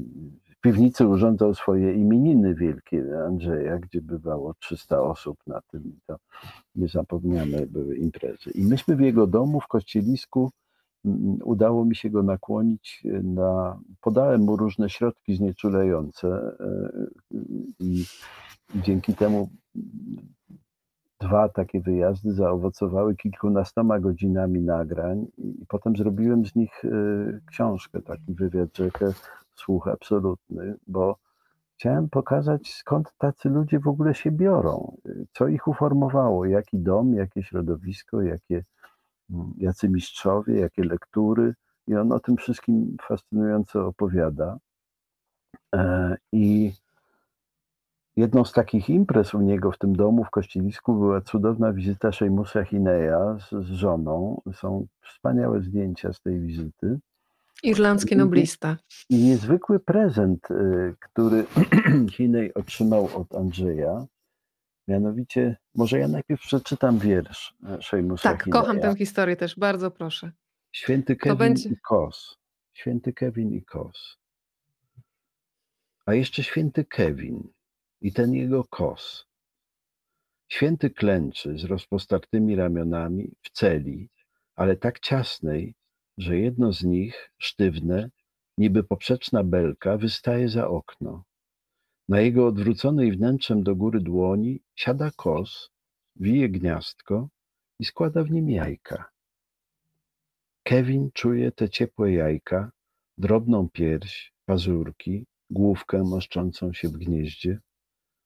Świadom swego włączenia w sieć wiecznego życia, odczuwa litość. Teraz musi trzymać rękę jak gałąź tygodniami, czy słońce, czy słota, aż młode się wyklują opierzą, odfruną. A skoro cała rzecz jest i tak wymyślona, przedstaw sobie, że jesteś Kevinem. Lecz którym? Niepomnym siebie, czy też przeszywanym wieczną męką od karku aż do bolących przedramion? Czy zdrętwiały mu palce? Czy ma wciąż czucie w kolanach? czy też z podziemi wpełzła w jego ciało zamknięto oka pustka. Czy wysiłkiem myśli odrywa się od bólu? Sam, odbity w głębiach rzeki miłości, modli się o trud bez szukania nagrody. Modlitwą jest całe jego ciało, bo zapomniał samego siebie, zapomniał ptaka i zapomniał na rzecznym brzegu imienia rzeki. No, przekład genialnego Staszka Baręczaka. Byliśmy z Andrzejem Szczeklikiem w tym opactwie Glendalough. Y, oglądaliśmy tę woziutką wieżę, w której y, oknach święty Kevin na szczycie wystawiał swoje ramiona. I miałem zresztą, to już zupełnie poza, poza wszystkim, odkryłem kiedyś w jednym z supermarketów raptem na etykietce butelki whisky znajomą figurkę świętego Kevina i okazuje się, że mnisi w Glendalough pędzą wspaniałą whisky. Polecam Państwu. A także bimber, a także bimber. No, ale ta figurka świętego Kevina mm, okazało się, Andrzej Szczeklik y, ma, miał takiego przyjaciela rzeźbiarza w Zakopanym, który zresztą potem wyrzeźbił przed kliniką na Skabińskiej stoi pomnik na cześć Piotra Skrzyneckiego, taki, taki tancerz, ale Andrzej był u niego i raptem zobaczył, że stoi tam taka z metalu figurka klęcząca, która ma rozłożone ramiona i w jednym z tych e, dłoni jest gniazdo, gdzie ptak karmi młode. I mówi, słuchaj, co to jest? A on mówi, wiesz co, jechałem samochodem i słyszałem w radiu wiersz. I nie, nie pamiętam czyj, ale tak mi się spodobał, że wyrzeźbiłem to. No i Andrzej kupił tę rzeźbę i wręczył ją Chinejowi. To było zupełnie niesamowite. Dostał, dostał taki prezent i cała ta opowieść o tym rzeźbiarzu w, w Zakopanem w Tatrach. I potem jak Chinej wrócił do, do e, Irlandii, to za jakiś czas przyszła taka gruba tuba pocztą i w tej tubie był taki piękny arkusz właściwie wielkości prawie plakatu czerpanego papieru, na którym cały ten wiersz święty Kevin i Kos był ręcznie e, przez Chineja wykaligrafowany z dedykacją dla, dla Andrzeja. Coś pięknego. Coś pięknego że Państwo piszą. Andrzeju warto powiedzieć może i o od razu o innym poecie, o Januszu Szuberze. Właśnie od tego zaczęłam, bo przecież przypomniałam właśnie od, ty, od tego zaczęłam. Ja muszę no, tutaj pilnować no. wątków, tak mi uciekasz, bo zaczęłam od tego wyjątkowego wieczoru autorskiego, rok 2008. Chodzi o tomik Pianie Kogutów.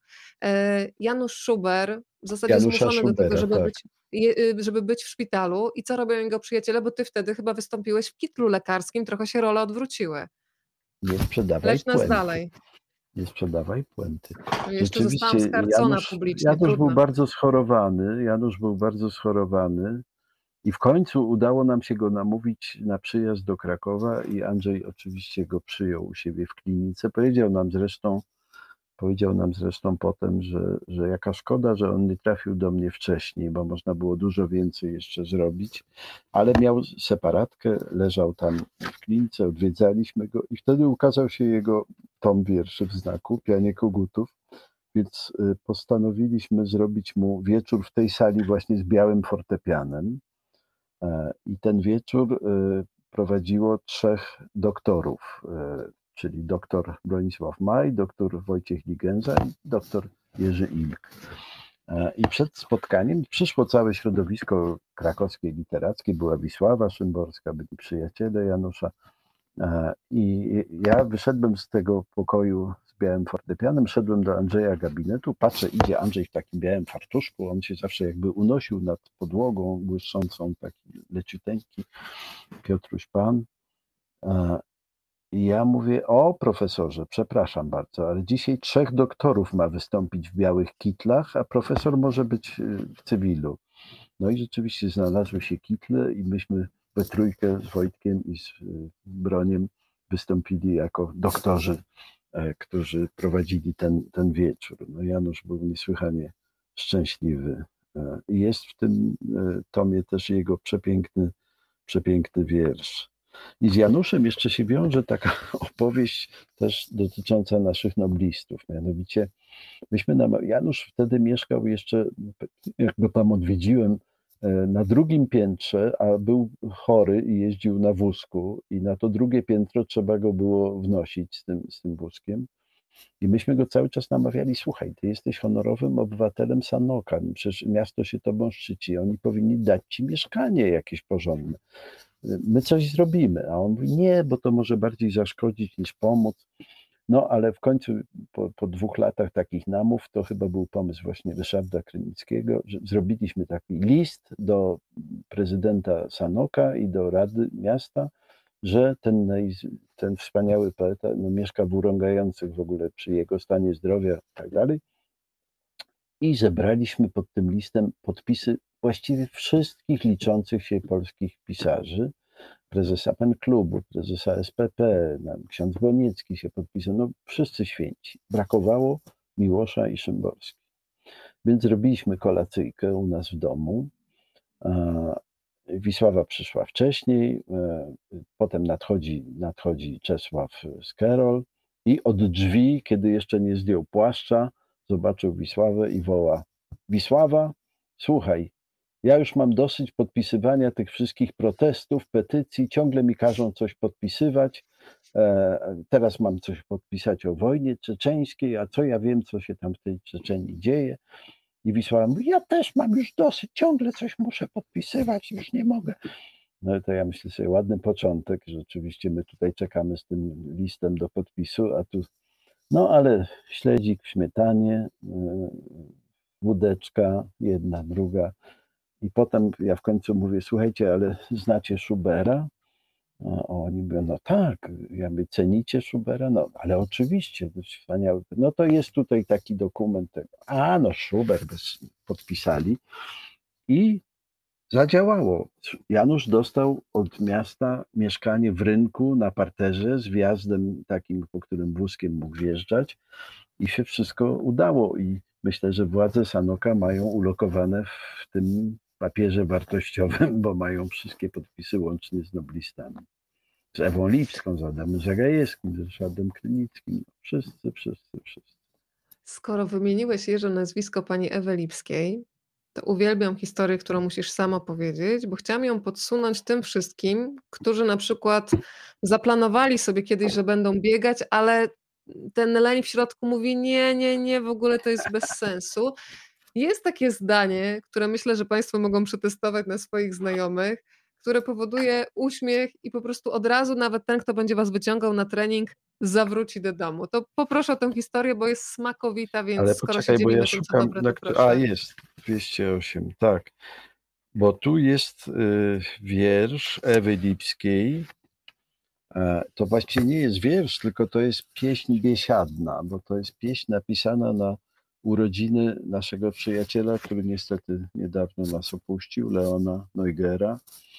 Mm, I w 2016 roku, 2 kwietnia, jego urodziny odbyły się w barze Bara Wino e, Marka Kondrata i wówczas e, teść Marka, czyli Grzegorz Turnał, zawsze mi się mylą te role, ale no niech będzie, to teść, tym razem dobrze. Faktycznie, ciekawie to wygląda. Tak. No. Nigdy o tym tak nie napisał, myślałam o tych konstelacjach. napisał do tego cudowną muzykę i taki walczyk został odśpiewany dla Leona kilkakrotnie. Leon wrócił ze Szwecji, gdzie po internowaniu był profesorem i szefem slawistyki, więc Ewa napisała szalenie zgrabny tutaj właśnie taki wierszyk o krótkim metrum a, i pięknie jako walczyk się to śpiewało. Ja nie będę śpiewał, nie będę Państwa w ten sposób torturował, Nie będziemy Cię o to prosić. Co można zrobić, kiedy tęsknota w noblowskim kraju ciebie omota, a bankomaty zamiast korony wypłacać będą polskie bielone? Gdy cię w upsali chwyci za serce albo rozpali trunek w manierce i jest refren. To tylko można w Sztokholm się upić, pieśń narodową sobie zanucić i do ojczyzny swej, i do ojczyzny swej, i do ojczyzny wreszcie powrócić. I kiedy wreszcie ojczyzny łono i polskie słowa z polskiej ambono, honor i chwała, orzeł z koroną, szable ryngrafy z ludową mową, Zagłoba, Jankiel, Maćko z Bogdańca, coś do wypicia i coś do tańca, to wtedy trzeba w Sztokholm się upić, no i tak dalej. Wierszyk, y, walczyk biegnie. A bohater tego wiersza, Leon Neuger, wspaniały polonista, laureat Nagrody Akademii Szwedzkiej za swoje przekłady Bellmana, Mm, Mieszkałem u niego w Sztokholmie mm, przez miesiąc, mm, ale on niestety jest ostatnim człowiekiem, który by był, no to zamiana właśnie czasu te, teraźniejszego na przeszły jest potworna. Leon, e, no, trudno było go podejrzewać o to, żeby ruch fizyczny w jakiejkolwiek postaci mógł go interesować i kiedy naokoło tam Sztokholm, skały, woda, las, cudowna przyroda wszędzie, ludzkie życie wtopione w tę przyrodę. Ja mówię, Leon, chodźże na spacer, pójdziemy, zobacz jak tu jest pięknie. On mi, kochaneńki, a zobacz tę linijkę Ekelefa, bo mi tutaj coś nie pasuje. Nalewał mi wódeczki, zapalał papierosa, no i tyle było spaceru. Jest niedziela, jest piękna pogoda. Ja mówię, Leon, Dzisiaj idziemy na spacer. I on już widział moją determinację, no niechętnie odział palto, idziemy. Idziemy w stronę lasu, a z tego lasu co chwila biegnie dwóch, biegnie trzech, biegnie jeden, potem znowu dwóch. I Leon tak coraz wolniej idzie, w końcu stanął, mówi, słuchaj, tam się musiało coś stać. Stamtąd wszyscy uciekają. My tam lepiej nie chodźmy. I tym sposobem do kieszeni, znalazł, wiesz? znalazł pretekst, żeby wrócić szybciutko do domu, papierosek, wódeczka. No taki był Leon. Ale potem razem, razem zrobiliśmy wywiad z Andrzejem Tarkowskim i to było też niewiarygodne spotkanie i tutaj Leon był moim towarzyszem broni w takim przedsięwzięciu, na które dzisiaj bym się nigdy pewnie nie ośmielił, nie, nie porwał. Dużo, dużo cudownych wspomnień.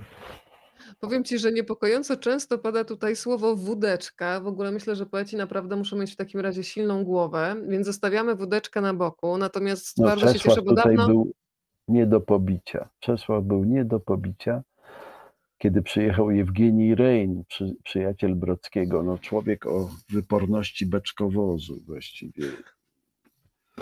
I, I były jakieś zawody w tej konkurencji właśnie i, i Tomasz Węclowa te, też był niezły jeszcze wtedy w tych zawodach. Rein padł, a Tania Węclowa nazajutrz dzwoni do Karol i mówi Is Czesław alive? He's fine, he's fine. On mógł, to były geny żmudzkiego niedźwiedzia. On mógł rzeczywiście wypić nieprawdopodobne ilości, ale podanie mu szampana czy wina po wieczorze to było ryzykowanie w ogóle gwałtownej śmierci. Tylko zmrożona wódka. No Jerzy, i- proszę się teraz zastosować do zakazu. Od teraz nie używamy już słowa wódka, zostawiamy tą wódkę na boku, żeby nam tutaj nie zdominowała tej opowieści. Tym bardziej, że naprawdę już całkiem serio znam za dużo osób, których ta wódka zaprowadziła, wiesz, w bardzo Nie, no złe rejony. nie. To nie, to Więc jest w ogóle teraz- bardzo szkodliwe. To tak. Bardzo. Ale słuchaj, na pewno szkodliwa nie jest opowieść, opowieść o miłości, ale też o przyjaciołach, którzy wymyślają, delikatnie mówiąc, przedziwne prezenty. Padło już tutaj po drodze, kiedy czytałeś e, wiersz o świętym Kejwinie, nazwisko Stanisława Barańczaka, genialnego tłumacza. Ja bardzo lubię ten fragment, kiedy piszesz zarówno o panu Stanisławie, ale też o jego żonie. I jest taki fragment, kiedy napisałeś wprost: Oglądałem z bliska ludzi prawdziwie sobie bliskich szczęśliwych nawet w trudnych chwilach, należących do siebie w sposób niemożliwy do opisania, a zarazem całkowicie zwyczajny. Miałem możliwość zobaczyć, jak wygląda miłość, pisana z wielkiej litery, która wszystko znosi, wszystkiemu wierzy, we wszystkim pokłada nadzieję, wszystko przetrzyma. To powiedz trochę o tej fantastycznej parze, yy, bo przyznaję, że yy, człowiek czyta i chciałby być na Twoim miejscu, być zaproszonym do tego domu, kiedy jako pierwsze pytanie też słyszysz, co Ci przygotować. Mówisz, że nie jesteś wybredny i wtedy pani Anna mówi, że w takim razie nie masz czego u nas szukać. To co się jadało u barańczaków wtedy, w tym czasie, który No, opisujesz? słuchaj, Ania, Ania absolutna czarodziejka. Tam łosoś w zalewie koperkowej, który leżakował trzy dni na brzuszku, trzy dni na pleckach, w ogóle no orgie, orgie kulinarne. Mm, Ale rzeczywiście niezwykła miłość i wszystkie książki Staszka jej dedykowane. Wszystkie książki Staszka jej dedykowane. I ten wiersz, chyba najpiękniejszy wiersz miłosny, jaki w ogóle napisano. Mam nadzieję, że będę w stanie go przeczytać, bo, bo to nie jest takie łatwe, ale posłuchajcie. E, Płakała w nocy, ale nie jej płacz go zbudził. Dedykacja Ani jedynej. Płakała w nocy, ale nie jej płacz go zbudził. Nie był płaczem dla niego, chociaż mógł być o nim. To był wiatr, dygot szyby, obce sprawom ludzi. I półprzytomny wstyd, że ona tak się trudzi, to co tłumione czyniąc podwójnie tłumionym, przez to, że w nocy płacze. Nie jej płacz go zbudził. Ile więc było wcześniej nocy, gdy nie zwrócił uwagi, gdy skrzyp drewna, trzepiąca o komin gałąź, wiatr, dygot szyby, związek z prawdą ludzi negowały staranniej. Ich szmer gasł, nim rzucił Do skrzynki bezsenności rzeczowy anonim. Płakała w nocy, chociaż nie jej płacz cię zbudził. Na wyciągnięcie ręki ci dotkliwie drudzy, niedotykalnie drodzy, ze swoim śpi, pomiń snem tę wilgoć poduszki, nocne prawo ludzi. I nie wyciągnął ręki. Zakłóciłby, zbrudził toporniejszą tkliwością jej tkliwość. Zapomnij, płakałam w nocy, ale nie mój płacz cię zbudził. To był wiatr, dygot szyby, obce sprawom ludzi. Niewiarygodne zupełnie. Niewiarygodne, że coś takiego można, można napisać. Hmm. Piszesz o Stanisławie Barańczaku jako oczywiście przyjacielu, ale też tłumaczu, poecie, eseiście, jednym z najwybitniejszych, jakich miała polska literatura. Też taki człowiek z tej opowieści się wyłania do zadań specjalnych, kiedy na ostatnią chwilę musiałeś znaleźć tłumacza do wierszy, które wcale nie są łatwe w przekładzie i zawsze wtedy Stanisław Barańczak niczym James Bond wkraczał do akcji, nie było zadań niemożliwych do wykonania. To prawda, to prawda. E, I mam takie przepiękne faksy od Staszka właśnie, kiedy on mi pisze, że, mm, że poproszony, że potrzebne są pieniądze na operację babci, natychmiast ten wszystko zrobię, ale tego Tuli Kupferberga nie jestem w stanie ci przełożyć na, na następny. Ale na przykład y, kiedy robiliśmy w 1997 roku mm, pierwsze spotkanie poetów wschodu i zachodu, jednym z gości zaproszonych był Paul Muldoon. I ja e, wpadłem na taki pomysł, żeby poeci zaproszeni z całego świata do, do Krakowa napisali taki wiersz Podróż do Krakowa. Albo wspomnienie podróży przebytej kiedyś, albo takiej imaginacyjnej, albo marzenia. No i Paul Muldoon napisał Villanelle. Nieprawdopodobnie skomplikowany wiersz z takimi poszustnymi rymami, które się przeplatają. I pamiętam, że miał być, y, to przyszło jakoś w tygodniu, a w poniedziałek w Teatrze Słowackiego miał się odbyć taki wieczór na głosu pisma mówionego. Wszyscy ci poeci siedzieli na peronie 20 E, scena była zrobiona właśnie jak peron kolejowy. Mm, no i, e, i była kwestia tego, że Maldun ma przeczytać ten wiersz, ale musi być jego tłumaczenie. Więc ja spytałem Piotra Zomera, który Malduna tłumaczył, czy on jest w stanie to zrobić. On mówi, słuchaj, ja mam rozgrzebany sonet Malduna od dwóch miesięcy, tu mam jakiś wiersz, który już parę tygodni się z nim męczę. Więc ja to wysłałem Staszkowi faksem chyba w sobotę czy, czy w piątek i z takim nagłówkiem Panie, do kogóż pójdziemy? I przychodzę w poniedziałek rano do znaku, patrzę się na faks maszynie, leżą takie rolki zwinięte i tam jest ta Villanella Malduna przełożona tak obłędnie, że chyba w oryginale nie była taka piękna jak, jak w tym tłumaczeniu. Z tymi rymami poszustnymi i tak dalej, z Wandą, z, z czarnymi końmi, którzy tam, które tam galopują. No i wiersz mógł być przeczytany, ale to tylko Staszek mógł zrobić. To były takie jego zupełnie mission impossible, którą, którą tylko on mógł wypełnić. Cieszę się, Jerzy, że minęła godzina 22, bo mogę Państwu zaprezentować obsceniczne zdjęcie Krasnala ekshibicjonisty. Nietypowy prezent, który otrzymał od Was Stanisław Barańczak. Proszę powiedzieć, musimy bardzo teraz konkretnie ustalić fakty. Kto w ogóle wpadł na taki pomysł, takiego pomysłu i czy ktoś w tym gronie był w ogóle w roli takiego torpedującego? Co Wy wymyślacie? Co za prezent? Oficjalna e, uroczystość. Powiedzmy w ogóle, co to była za uroczystość. Ja Państwu pokazuję Krasnala, proszę wstrzymać oddech. Czekaj, może najpierw powiem słowo. Najpierw? Dobrze. Państwo tak? sobie wyobrażają, tak. Profesor Stanisław Barańczak w 1995 roku otrzymał uroczyście tytuł doktora honoris causa Uniwersytetu Śląskiego w Katowicach. No więc laudacje, mowy, senat, e, rektorzy w togach, no pełna gala w ogóle dla tego uniwersytetu, nieprawdopodobne święto. I my z Krakowa jedziemy mocną ekipą, e, moim dużym Fiatem, z Wisławą Szymborską, Bronkiem, Majem, e, Francesco Cataluccio był z nami, nasz przyjaciel i zajeżdżamy na stację benzynową w Bronowicach i, i, tam patrzymy, a tam stoi całe takie stado krasnali plastikowych, takich no dosyć pokaźnych.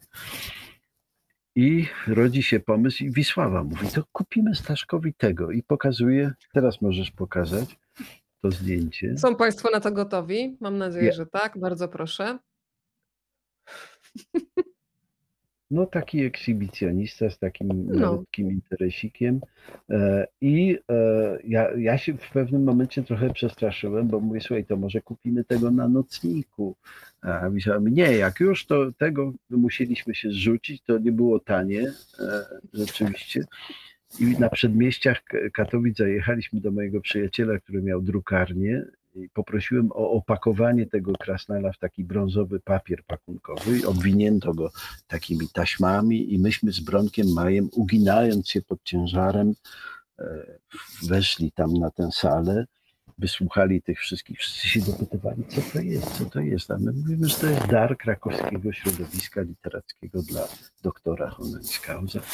No więc odbyły się te wszystkie mowy, potem nastał czas e, właśnie toastów, gratulacji, I my podchodzimy do, do Staszka z tym upiornym pakunkiem, podajemy mu to, uginając się pod ciężarem, a on to leciutko podnosi nad głowę, rozrywa ten papier i tu oczom publiczności ukazuje się właśnie to, co Państwo teraz widzą na ekranie. Tam w tle jest profesor Balbus i obok ja, jeszcze nie całkiem siwy. No a Staszek zachwycony, ryczący ze śmiechu, natomiast miejscowi, e, miejscowy senat i goście poważni troszkę tym lekko zaskoczeni. A Bronek wyjaśniał tam na stronie, że e, nasz przyjaciel doktor Stala miesiącami pozował rzeźbiarzowi do tego wielkiego dzieła. E, no i tak się to, tak się to wszystko odbyło wspaniale. Historia niejednego zdjęcia, drodzy Państwo, jeszcze przed nami. E, no to skoro pojawił się w tej opowieści Stanisław e, Barańczak, e, to robimy przystanek przy Twojej kolejnej opowieści, która będzie takim punktem wyjścia do rozmowy na ten temat, że czasami bywają bardzo trudne konfrontacje z legendą. Wspominasz City Lights, czyli księgarnię, wydawnictwo, no i postać pewnego człowieka, który był chyba dla ciebie zaskoczeniem w takim osobistym spotkaniu. No tak.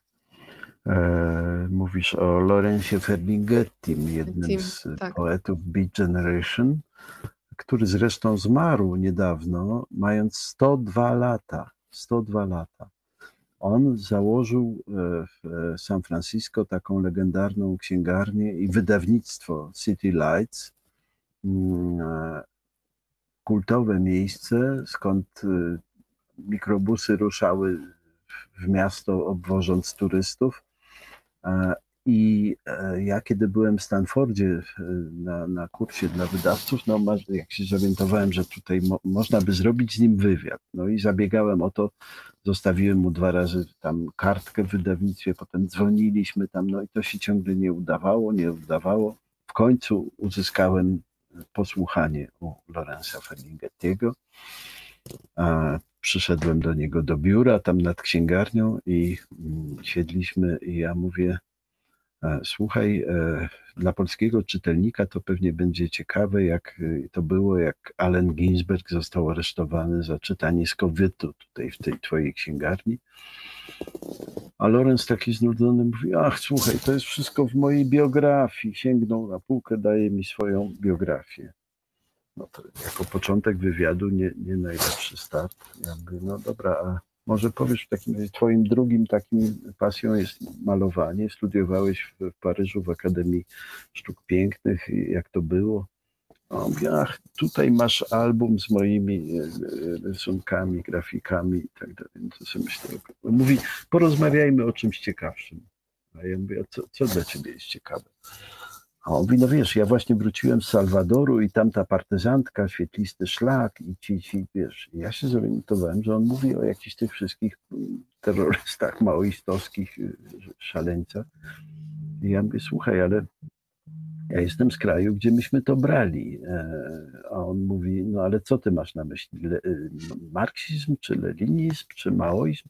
Ja mówię, słuchaj, to wszystko jedno. Ja mówię, zastanów się, czy gdziekolwiek na świecie ta utopia została zrealizowana, czy to się komukolwiek udało, czy to ci nic nie mówi, no to się bardzo zirytował na to i właściwie było po wywiadzie, po wywiadzie, ale jeszcze podpisał mi, podpisał mi książki i kiedy potem byłem po trzech latach, e, nie, potem kiedy robiliśmy film o Miłoszu, e, to on był jedną z osób, których, które odwiedziliśmy i on się o o Miłoszu wypowiadał z wielką atencją, a i tak w filmie się nie zmieścił, bo myśmy mieli 24 godziny materiału, a film miał 54 minuty i gdyby mnie zmuszono do skracania go, to bym z płaczem doszedł do 4,5 godziny i potem już bym bronił każdej klatki jak niepodległości. A, a Marysia Zmarska-Czanowicz, nasza no, wspaniała dokumentalistka, no jej ręka nie zadrżała i skróciła to do 54 minut, czyli czasu antenowego, bo tu muszą być reklamy jeszcze z przodu, z tyłu. No i powstał taki portret Miłosza, y, Czarodziejska Góra, amerykański portret, bo chciałem pokazać, jak, kim Miłosz był dla Ameryki, czym Ameryka była dla niego i kim on był dla Ameryki. Byliśmy tydzień na zachodnim wybrzeżu, tydzień na wschodnim. E, nagraliśmy taki wieczór Miłosza w Amherst College a, i tam się w tym filmie wypowiadała, siedzieliśmy, y, ja siedziałem pod kamerą i zadawałem pytania i byliśmy w domu w penthouse'ie w Chelsea u Susan Zontag, która bardzo wspaniale o Miłoszu mówiła. Mówiła, że Amerykanie mieli w XX wieku dwóch wielkich poetów. To był Józef Brodzki i Czesław Miłosz. No, a na wschodzie, na zachodzie byliśmy u Jane Hirschfield, u Leonarda Neitana. To wielka przygoda była ten, ten film, wielka frajda. Drodzy Państwo, y, nie wiem, czy zauważyłeś ten wpis Jerzy. Mm, już Ci pokazuję. Ja wiem, że jeszcze nie skończyliśmy, pisze Pani Małgosia, ale ja poproszę o kolejne spotkanie z Panem Jerzym. Załatwione Pani Małgosiu, nawet już był taki plan, żebyśmy porozmawiali jeszcze o innej książce Jerzego Mój Znak. To w zasadzie możemy tak Pretekstów do rozmów mamy bardzo dużo, ale jeżeli jest taki fragment jeszcze, jest taki, taki wiersz, który pamiętam, że czytałam w drodze, kiedy jechałam autobusem, bo spędziłam z Tobą ostatnich 3-4 dni z Twoją książką. Z jednej strony chciałam pochłaniać strona po stronie, ale to, to też jest taki rodzaj książki, którą trzeba ale sobie dlaczego porcjować. to wszystko się dzieje online, Weroniko? No ale dzięki temu zobacz, przecież gdyby to było na przykład, pomyśl tak, posłuchaj mnie, gdyby to się działo w Krakowie, Ile by się zmieściło osób na sali? Ty wiesz, że do tej rozmowy będą mogli ludzie zaglądać już zawsze i naprawdę oni są tutaj z nami, ja to czuję emocjonalnie. No wiem, że zrobimy jeszcze takie spotkanie, kiedy się spotkamy na żywo, ale proszę tutaj nie, nie marudzić, tylko ja uważam, że dużo więcej osób jest dzisiaj razem z nami, niż gdyby było to spotkanie stacjonarne. Gdybyśmy jeszcze musieli odstępy pandemiczne zachowywać. Przekonałam cię chociaż troszeczkę? No, no, ale nie ukontentowało. Słuchaj, no y, niedosyt jest lepszy od przesytu, więc tutaj powoli, no, powoli, y, ale wszystko, że tak powiem, sytuacja no, mondralińska, no musiała się wypowiedzieć. Państwo pozdrawiają tutaj z różnych stron świata, proszę i piszą też wprost, że bardzo się cieszą, że jest online. Bardzo dziękuję, że ktoś mnie tutaj poparł, bo się czułam osamotniona, a z Jerzym tak, Ilgiem się mierzyć samotnie. tutaj z Miami czy, czy z Londynu, prawda? Zajdzie. Są Państwo zaproszeni do Krakowa, Państwo słyszeli, zaraz tutaj wydobędziemy adres. E, od razu zachęcam, żeby zadawać pytania i to, co Państwo słyszą, e, znajdziecie też w książce, rozwinięte rzecz jasna. Tak jak wspominałam na początku, są wiersze, ale to też są, sedno tej książki to są te opowieści.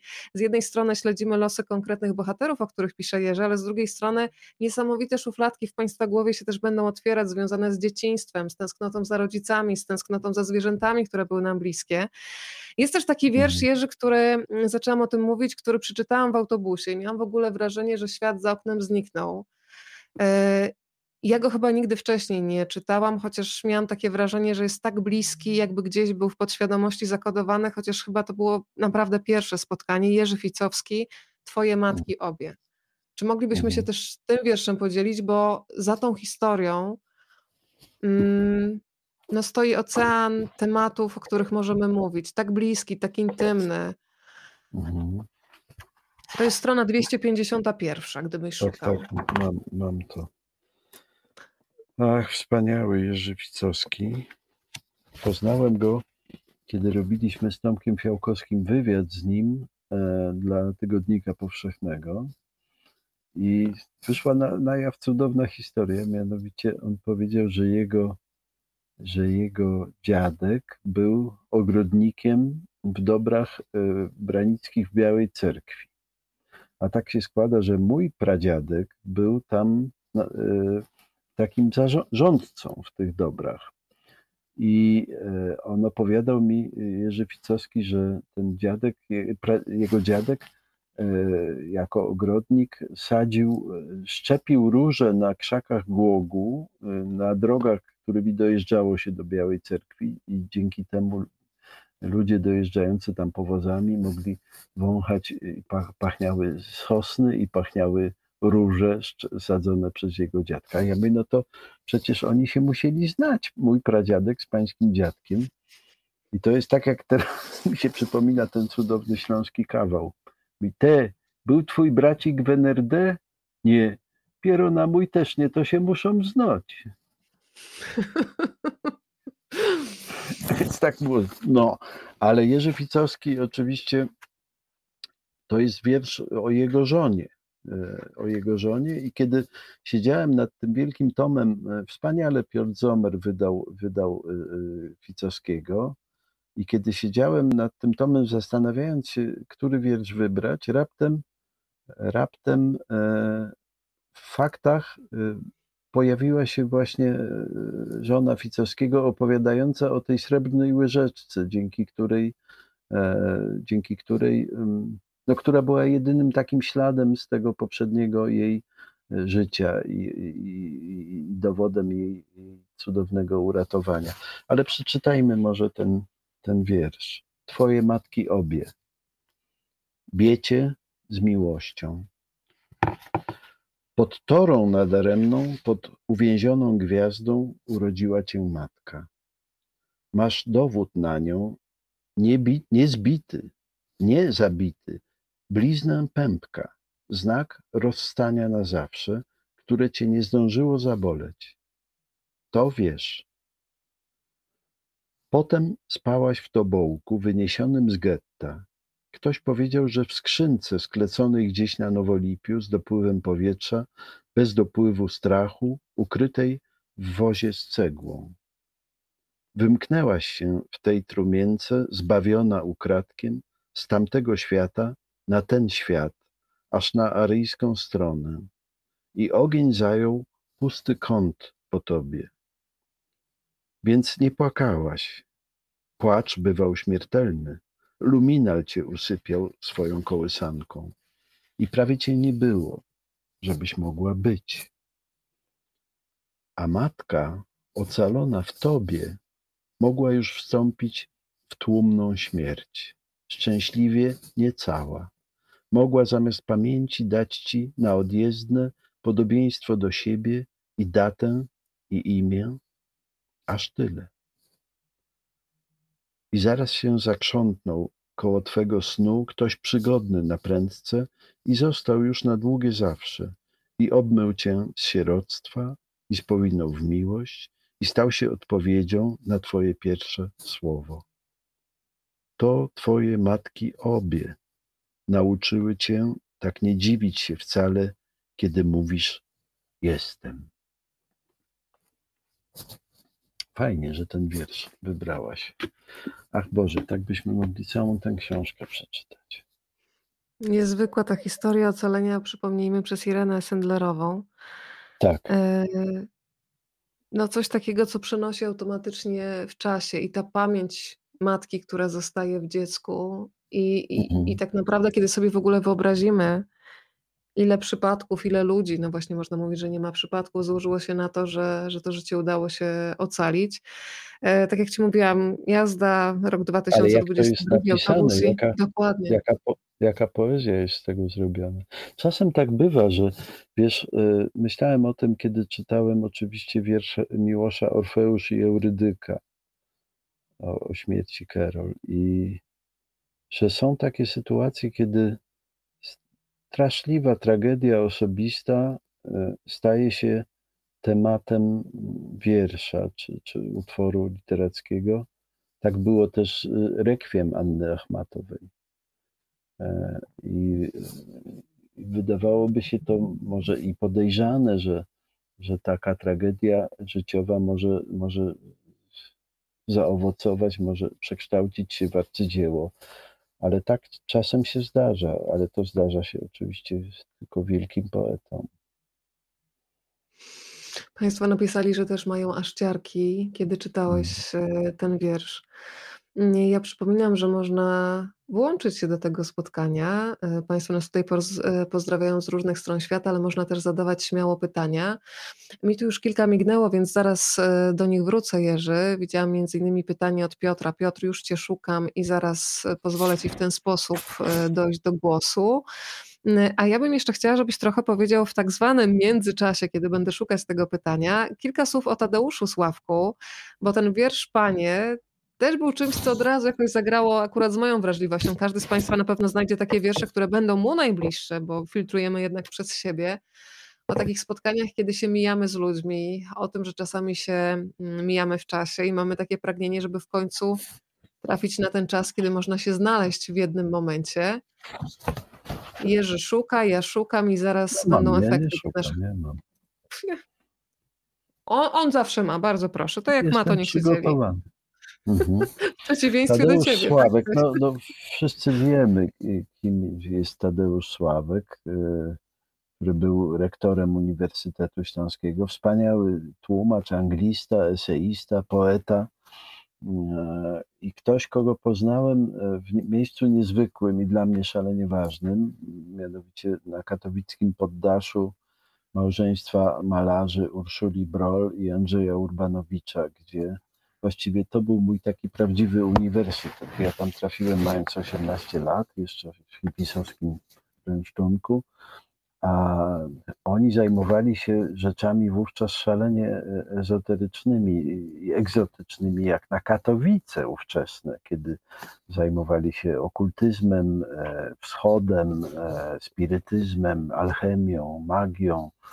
Mm, Andrzej miał fenomenalny księgozbiór i mm, i na tym poddaszu myśmy się spotykali co wieczór. Urszula Broll nam czytała, ona była dwujęzyczna, czytała nam niemieckie książki, wtedy jeszcze niedostępne w ogóle w Polsce, autobiografię Junga, Drogę Białych Obłoków, Lamy Anagoryjki Gowindy o Tybecie. No i tam jednym z przyjaciół, którzy się tam spotykali, był Tadeusz Sławek. I jest taki jego wiersz. Aha, i wtedy pamiętam, że wpadłem na taki pomysł, żeby wydać taką rzecz y, w nakładzie ilość autorów razy dwa mm, i która byłaby takim świadectwem dotknięcia wschodu, który nas wtedy fascynował. Buddyzm, hinduizm, yoga. mm, To potem się zresztą przekształciło w kminę wyznaniową buddyjską i praktykę zen. I wydaliśmy taki almanach istnieje e, w 16 egzemplarzach, e, bo ośmiu było autorów. e, I ten tytuł istnieje był pierwszym słowem takiego motta z chińskiego mistrza Daio Kokushi.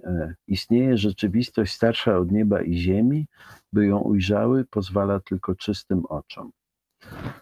No i jednym z tych przyjaciół siadających tam w zazen e, razem ze mną i z gospodarzami był Tadeusz Sławek i napisał on, e, w tym almanachu było kilka jego wierszy, ja wybrałem wiersz pod tytułem Panie. To jest taka osobliwa modlitwa. Panie, który zsyłasz ludziom ludzi za późno, który zsyłasz ludziom ludzi za wcześnie, który każesz tym, co się szukali wzajemnie w gorączce od Nowego Jorku po Melbourne, minąć się na rogu Stawowej i 3 maja, który każesz myśleć ludziom o ludziach, a oni woleliby dotknąć palcem jego ręki lub jej brzucha, który sporządzać każesz e, łzom trasę tego, czego nie przeżyliśmy, a oczom dajesz na starość łaskawe bielmo, który przeznaczyłeś jednego męża jednej żonie jedną żonę jednemu mężowi.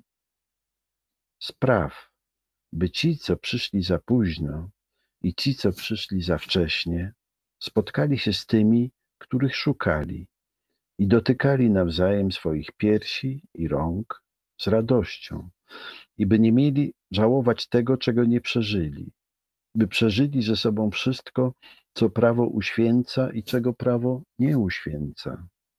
I daj, by to wszystko spotkało ich przy moim stole. Otwórz drzwi moje moich przyjaciół.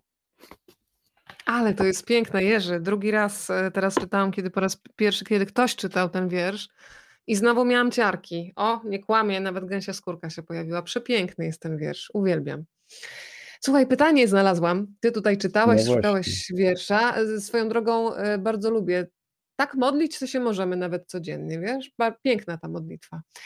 Piotr, mhm. panie Jerzy, co według pana musi posiadać wiersz, aby miał to coś warte zachowania, jak złoty liść gdzieś włożony między zakładki na pamiątkę jesiennego dnia, ostatni powiew miłości. Co powinien mieć wiersz? Co może w tobie, Jerzy, zostaje? Hmm. Jeżeli ten wiersz, co ma w to sobie? Nie jest, to nie jest takie hmm. łatwe pytanie. Myślę, że. Łatwe są dla mnie zdolnych. Nie pasujesz do tej kategorii, Myślę, więc musisz się zmierzyć.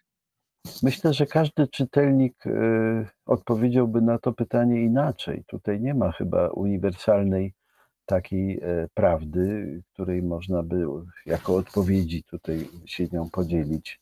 Dla mnie, mm, dla mnie musi to być, e, a właśnie, to jest szalenie trudne. To jest jakiś ten impuls, który, tak jak powiedziałaś, Weroniko, który bardziej się nawet czuje niż, e, niż się intelektem rozbiera, czy do, dobiera do niego. To musi być ten jakiś impuls, kiedy mamy do, mamy takie poczucie, że obcujemy z prawdziwą poezją, która mówi innym językiem, bardziej, bardziej wyrafinowanym, bardziej czasem mistycznym czy metafizycznym, aniżeli ten język, którym się posługujemy na, na co dzień, bo w ogóle poezja to jest chyba przeniesienie się tak, w taki trochę inny wymiar.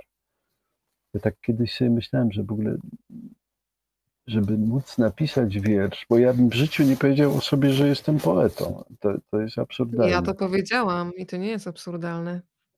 Ja tu nawet eee, tomik wierszy mam, zaraz go Nie, nie, ale okej, okay, no. ale to zawsze śmieszy, jak ktoś mówi o sobie per artysta albo per poeta. No w życiu by mi to nie przeszło przez usta. To poetą się bywa czasem, jak to są chwile darowane, które ale to wymaga jakby przekręcenia naszej wrażliwości na jakieś inne pasmo.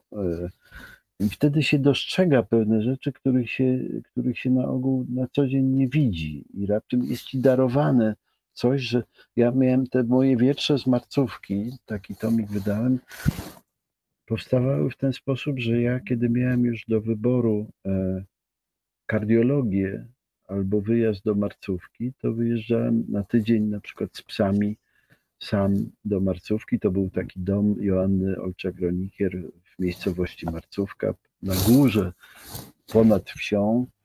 E, I tam siadałem w leżaku i gapiąc się na góry, horyzont zasłaniała Babia Góra na, na, na końcu.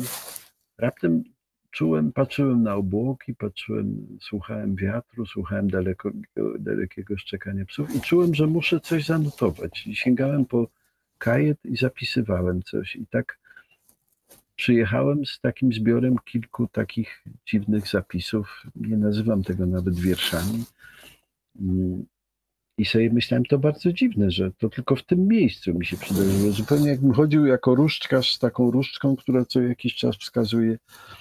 I pojechałem i to mówię, to jakiś eksces, to się nie powtórzy, ale pojechałem chyba za rok i cały z powrot, znowu do Marcówki w takim stanie i znowu się to powtórzyło. I jakby tylko w tym miejscu. Mm. i, I to były takie darowane, jakby prawie podyktowane zapisy, które się złożyły na taki tomik, no, bliski mi bardzo i, i, fajny, ale, ale tajemnicą jest dla mnie, skąd on się wziął. Natomiast potem e, to były chwilami takie prawie haiku e, zapisy, jakby bliskie. A potem, kiedy byłem u przyjaciół moich w Puszczy Noteckiej, oni nam odstępowali swój dom i leżałem w hamaku, bo największy wynalazek ludzkości to jest bez wątpienia hamak. E, wtedy stworzyłem, muszę się I tabletki na odrobaczanie, prawda? nowy gatunek, nowy gatunek literacki, mianowicie hamaiku, czyli haiku pisane w hamaku. Gapiłem się na wierzchołki sosen, którymi wiatr obraca i, e, i raptem czułem znowu, że muszę coś zapisać i, i, w ten sposób powstało Hameiku i w zeszytach literackich one były opublikowane chwalebnie. A teraz pani Gosia pyta, kogo pan teraz czyta? To znaczy nie teraz tu. Ha. No teraz siedzisz i rozmawiasz, ale jak skończysz, dziś, jutro, co było Na warsztacie? Dużo rzeczy czytam naraz, a niestety najczęściej właśnie nie jestem w stanie przeczytać tego wszystkiego, co bym chciał, co leży tutaj na stoliku nocnym, na podłodze obok łóżka, na parapecie całe stosy książek, które czyta, czekają na lepszy Poprosimy czas. o konkrety, nie hasło Musiałem stosy czytać, książek. no teraz czytałem, przygotowałem do druku y, nową książkę Wiesława Myśliwskiego, to będzie taka jego summa starego mistrza, czyli jego 20 wywiadów zebranych najlepszych i jego teksty rozproszone, różne eseje i mowy wygłaszane, kiedy odbierał doktoraty honoris causa. Takie jego credo, taka jego summa, która wiele mówi o nim. On sam nigdy na żaden wywiad rzekę nie chciał się zgodzić, ale ta książka jakby to może zastąpić. Więc dla wszystkich, których, dla których on jest ważnym pisarzem, a jest ich wielu, myślę, że to jest taka lektura obowiązkowa. Ale czytałem też e, niedawno wspaniałą e, książkę no, nagrodzoną nagrodą Nike, czyli Kajś Zbigniewa Rokity, książkę o poszukiwaniu swojej tożsamości śląskiej, tak na tym skomplikowanym pograniczu polsko-niemieckim, dociekanie korzeni. Zresztą ja ten Śląsk, ja tam mieszkałem długie lata i, i troszkę jako wydawca się czułem taką jednoosobową ambasadą e, Śląska, bo wydawałem e, wszystkie książki Kazimierza Kuca, e, wydawałem Janosza, wspaniałego, Holonka i, i także jego bajki wydawałem Czarny Ogród Małgorzaty Szejner, wspaniałą książkę o, o Giszowcu, więc taki się czułem troszkę właśnie ambasadorem Śląska i obserwuję wszystko, co się tam dzieje. Mm, e, I teraz też ucieszyło mnie to, że Nagrodę Kościelskich otrzymał, e, otrzymał poeta z Chorzowa, za tomik z kolei zatytułowany e, Psińco, Psińco, z fajnym psem na okładce. To też byłoby Ci bliskie, Weroniko. Zdecydowanie takiej jakimś... rozmowa psia przed nami jeszcze, drodzy Państwo, prawda? Już możemy zapowiedzieć, że tutaj się Aha. szykuje rozmowa mhm. z, z czworonogami nie w tle, ale w roli głównej. Ale skoro tak y, powiedziałeś o tych psach, to ja Państwu zdradzę, że Jerzy Ilk oprócz całej masy talentów dysponuje też fantastycznym talentem rzucania frisbee. Moja łatka może wystawić łapą rekomendację. Wojciech Bonowicz równie dobrze też tym frisbee rzuca. Przy okazji wizyty u, y, u pana Wiesława Myśliwskiego udało nam się też y, pospacerować, za co jestem wam bardzo wdzięczna i to będzie na moim twardym dysku w głowie i w sercu też już zawsze, a łatka Ale jest łatka gotowa. Jak genialnie, jak genialnie przynosi to frisbee, jakie znajduje i fenomenalnie. Słuchaj, Ale moja, się... moja bunia też frisbee przynosi. Na błoniach rzucane frisbee daleko leci i ona je łapie w locie, w powietrzu. Słuchaj, pojawiło się pytanie właśnie od kogoś, czy masz kota, czy psa, no to pojawiła się Bunia. Powiedz trochę więcej o Buni, bo Państwo są bardzo ciekawi też twojej tej prywatnej strefy, więc ta Bunia Powiedz o Buni dwa słowa, bo ty mi kiedyś o niej tak pięknie powiedziałeś, że mnie to rozbroiło. Gdybyś miał opisać Bunię w trzech zdaniach, co byś powiedział? Bunia jest flatką, flatką Tet Retriever. Myśmy mieli różne psy. Mieliśmy Berneńczyki, mieliśmy Buwiery, mieliśmy Labradory, ale teraz już druga, druga psina nasza to jest flatka, bo flatki są najłagodniejsze. To jest hipiska, które kocha cały świat. W dzielnicy, jak się tutaj przeprowadziliśmy, rychło zyskała sławę właśnie, o, o idzie ta całuśnica, ona musi każdego pieska wycałować, wylizać, all you need is love, y, jest kompletnie bezbronna, nie wie co to jest walka, co to jest agresja, nie umie się bronić, jak ją ktoś źle potraktuje, to pada na wznak i piszczy, ale jest cudowną, wielką kłębem miłości i przed nią mieliśmy duszkę, też flatkę czarną, kiedy duszka nas opuściła, to ja powiedziałem mojemu weterynarzowi, lekarzowi zaprzyjaźnionemu, że chciałbym mieć inkarnację duszki. A on mówi, no ale jak będzie taka sama jak duszka, a na przykład y, będzie sprawiała wielkie kłopoty, będzie krnąbrna, to będzie zawsze na przegranej pozycji, więc już niech będzie flatka, ale niech będzie brązowa. I w związku z tym Bunia jest, jest brązowa, ma przepiękną aksamitną sierść, która błyskawicznie wysycha. Hmm, okazuje się, że nie umie pływać, co mnie zaskoczyło, bo kiedy byliśmy na Kaszubach latem nad jeziorem, to wchodziła tak po brzuch, ale dalej się, dalej się potem się wycofywała, co było przekrym To musi się, ale... musi się z Łatką umówić, ona ją nauczy pływać w takim razie, bo ta jest nie do wyciągnięcia z wody, więc jakoś się dziewczyny a widzisz, zgrają. A widzisz, no.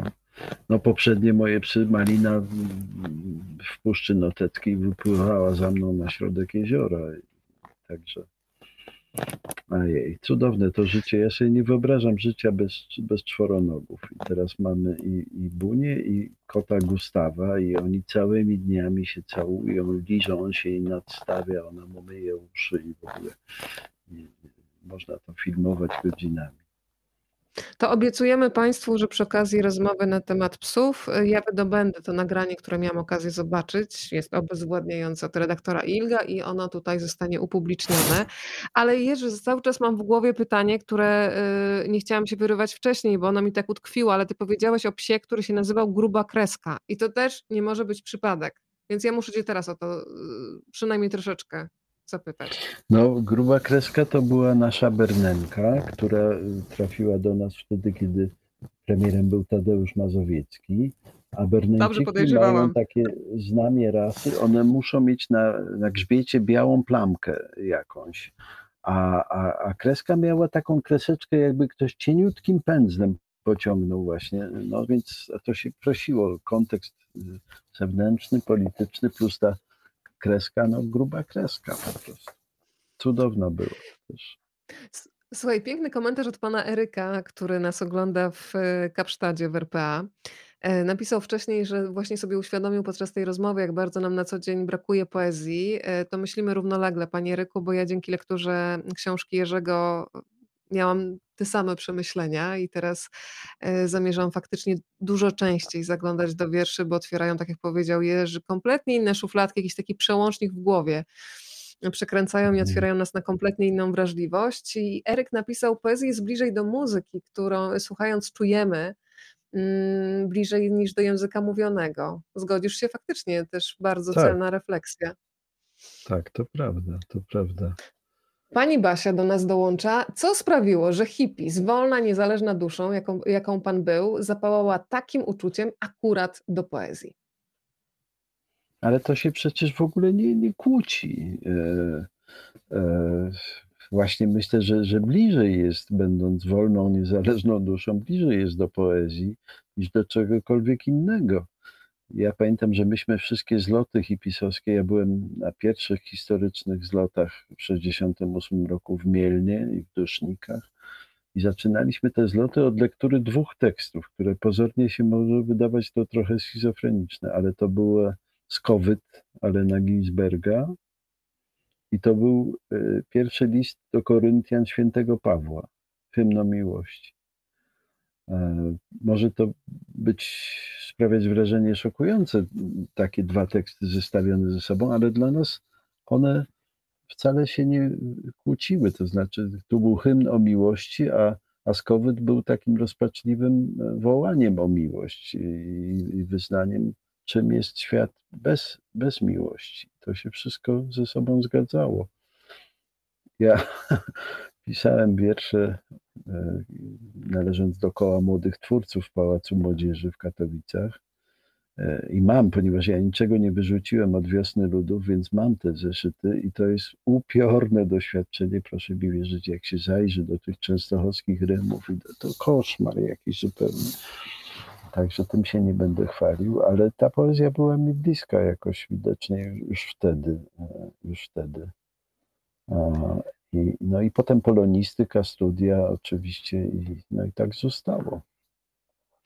Jerzy, kolejne pytanie. Pani Agnieszka, e, cieszymy się Pani Agnieszko, że jest Pani z nami. Słuchajcie, już ponad dwie godziny rozmawiamy poezji. Państwo są w ogóle niesamowici. E, komentują, zadają pytania, nowe osoby do nas tutaj zaglądają. Czy nie jest tak, że wiersz musi trafić na swój czas, na odpowiedni moment? Czasem ten sam tekst, ten sam wiersz coś w nas porusza, choć wcześniej wcale na nas nie działał. Masz takie To jest konkretne tak, przypadki swojej historii, ze swojej bardzo, historii? bardzo trafna, bardzo trafna obserwacja. Rzeczywiście, że spotykamy się z pewnymi e, wierszami, czy w ogóle utworami, e, w zależności od naszego stanu ducha, od stopnia koncentracji, uważności, e, prawda, samopoczucia. I ja na przykład, kiedy miałem wybrać wiersz albo do tej rubryki z czyjejś twórczości, albo na przykład kiedy organizowałem spotkania poetów i mm, e, to sam byłem zdziwiony tym, że czytam ten sam tom wierszy po raz któryś i poprzednio miałem zaznaczone zupełnie inne wiersze, a teraz one akurat do mnie jakoś słabiej przemawiają, a natomiast mocniej zdecydowanie wiersze, których wcześniej, na które nie zwróciłem uwagi. Więc to jest, to jest prawda, że, że nie ma dwóch takich samych lektur chyba i, i zawsze ten wiersz coś w nas porusza i to, co tam akurat wtedy dominuje, ten, to jest tak, jakbyśmy mieli jakąś strunę nastrojoną i, i tych strun jest ileś tam, prawda? On trąca którąś z tych strun, ona się odzywa wtedy. Myślę, że tak jest. To jest bardzo celna uwaga. To ja jeszcze sięgam do naszego archiwum, e, ponieważ chciałam powiedzieć, że mam przed sobą, za chwilę Państwo też będą mieć przed sobą świetne zdjęcie, za które odpowiada Jerzy Ilk. E, no to Jerzy Ilk przedstawi tego gentlemana, który za chwilę się Państwu tutaj pojawi na ekranie. Już teraz człowiek, którego biografia mm, mogłaby obdzielić scenariusze wielu filmów, prawda? I to bardzo konkretny gatunek filmowy, prawda? To prawda, to prawda. To jest Richard Lurie, Richard Lurie, e, powieściopisarz i tłumacz znakomity, tłumacz Konwickiego, między innymi e, student Miłosza, który trafił na Uniwersytet w Berkeley w tym samym roku co Miłosz. On jako kudłaty bichtnik wówczas i Miłosz jako profesor. E, I dał się poznać jako, napisawszy jakiś esej, jakąś pracę Miłoszowi, z, zrodziła się jakaś między nimi e, zażyłość i Luri mm, pomagał Miłoszowi w tłumaczeniach, to znaczy był tym native'em, który ten, i, i w ogóle e, dzięki Miłoszowi on został potem tłumaczem. E, był sąsiadem i przyjacielem Staszka Barańczaka no, ale młodość miał niesłychanie barwną. No, jest pochodzenia, jego przodkowie pochodzili żydowscy z Litwy, mm, a on sam w młodości e, należał do gangu e, e, i potem był kierowcą szefa mafii, którego znaleziono w jakimś momencie w bagażniku z dwudziestoma kulami. Oni jeździli razem ściągać haracze. Jeszcze poczekaj, bo zniknąłeś nam z dźwiękiem. Musiałeś ten mikrofon. O, o, teraz jesteś. Widzisz, musisz się trochę odchylić, bo ja ci naprawdę tłumaczę, że ten mały mikrofonik jest chyba pod twoją koszulą w bardzo intymnym miejscu. Ale ja nie mam tam żadnego mikrofoniku, ja mam Jest tutaj. taki malutki przy słuchawkach. Uwierz mi na słowo, bo ja cały czas słyszę. On mi nie wierzy, no. Może państwo go przekonają. mów, No mów, trudno, mów, przepraszam. Ale niech nie, na chwilę będzie. cię nie było słychać, dlatego tylko i wyłącznie Aha. przerwałam. A ja nic Mhm. ważnego nie mówiłem. W każdym razie ten Luri e, potem e, tłumaczył Siniawskiego, no miał masę takich awanturniczych przygód e, i pojechał do Rosji mm, i tam odbył taką podróż. Tam trzeba było mieć tak zwaną wnutrzenną wizu. Nie miał przepustki, a chciał pojechać do Gori, gdzie urodził się Stalin. I tam go oczywiście e, aresztowano. e, był oskarżony o szpiegostwo, podejrzanie dobrze mówił po rosyjsku. A ten wyjazd był mu potrzebny, bo napisał fantastyczną powieść pod tytułem Autobiografia Stalina. I, i to jest właśnie taki chwyt, że e, kiedy Stalin umierał, wyciągnął rękę, wskazując na sufit, i wszyscy nie wiedzieli, co ten gest oznacza. A tymczasem okazało się, że na strychu Stalin pokazywał, że tam jest jego autobiografia, i to jest taka mistyfikacja literacka, genialnie zrobiona powieść mm, opowiadająca o, o Stalinie i jego zbrodniach.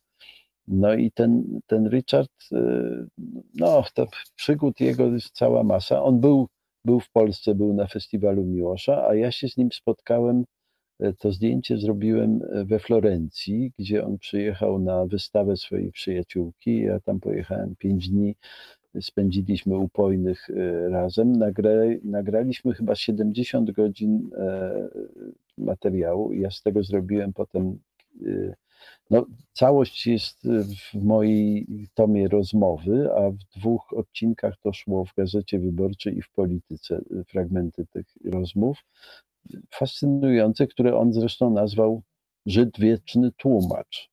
E, bo, bo taki, no on się cudownie potrafi bawić językiem. Był oczywiście u Wałęsy w stoczni, potem, e, potem e, kolportował w Stanach film Robotnicy, którego kopię dostał Miłosz od Jana Pawła II. No niesłychane historie z tym Lurim związane. Szalenie zabawny i, i ciekawy, ciekawy człowiek i, i także poeta, więc jest jego wiersz tutaj również w tym zbiorze.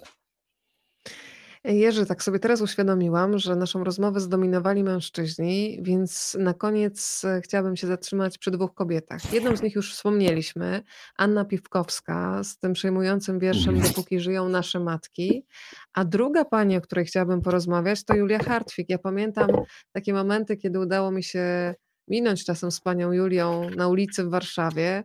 To nawet to dzień dobry, jakaś wymiana uśmiechu ona miała w sobie coś takiego, że jej spojrzenie po prostu wlewało w człowieka spokój. Ja nie umiem tego nazwać, e, ale ta radość z tego, że się minęło panią Julię, której ja osobiście nie znałam, więc po prostu jako przechodzień się uśmiechałam, no to było coś niesamowitego. Taki człowiek, z którego emanował spokój, jakaś taka dobroć nie? I, i w ogóle przepiękna kobieta, ta elegancja.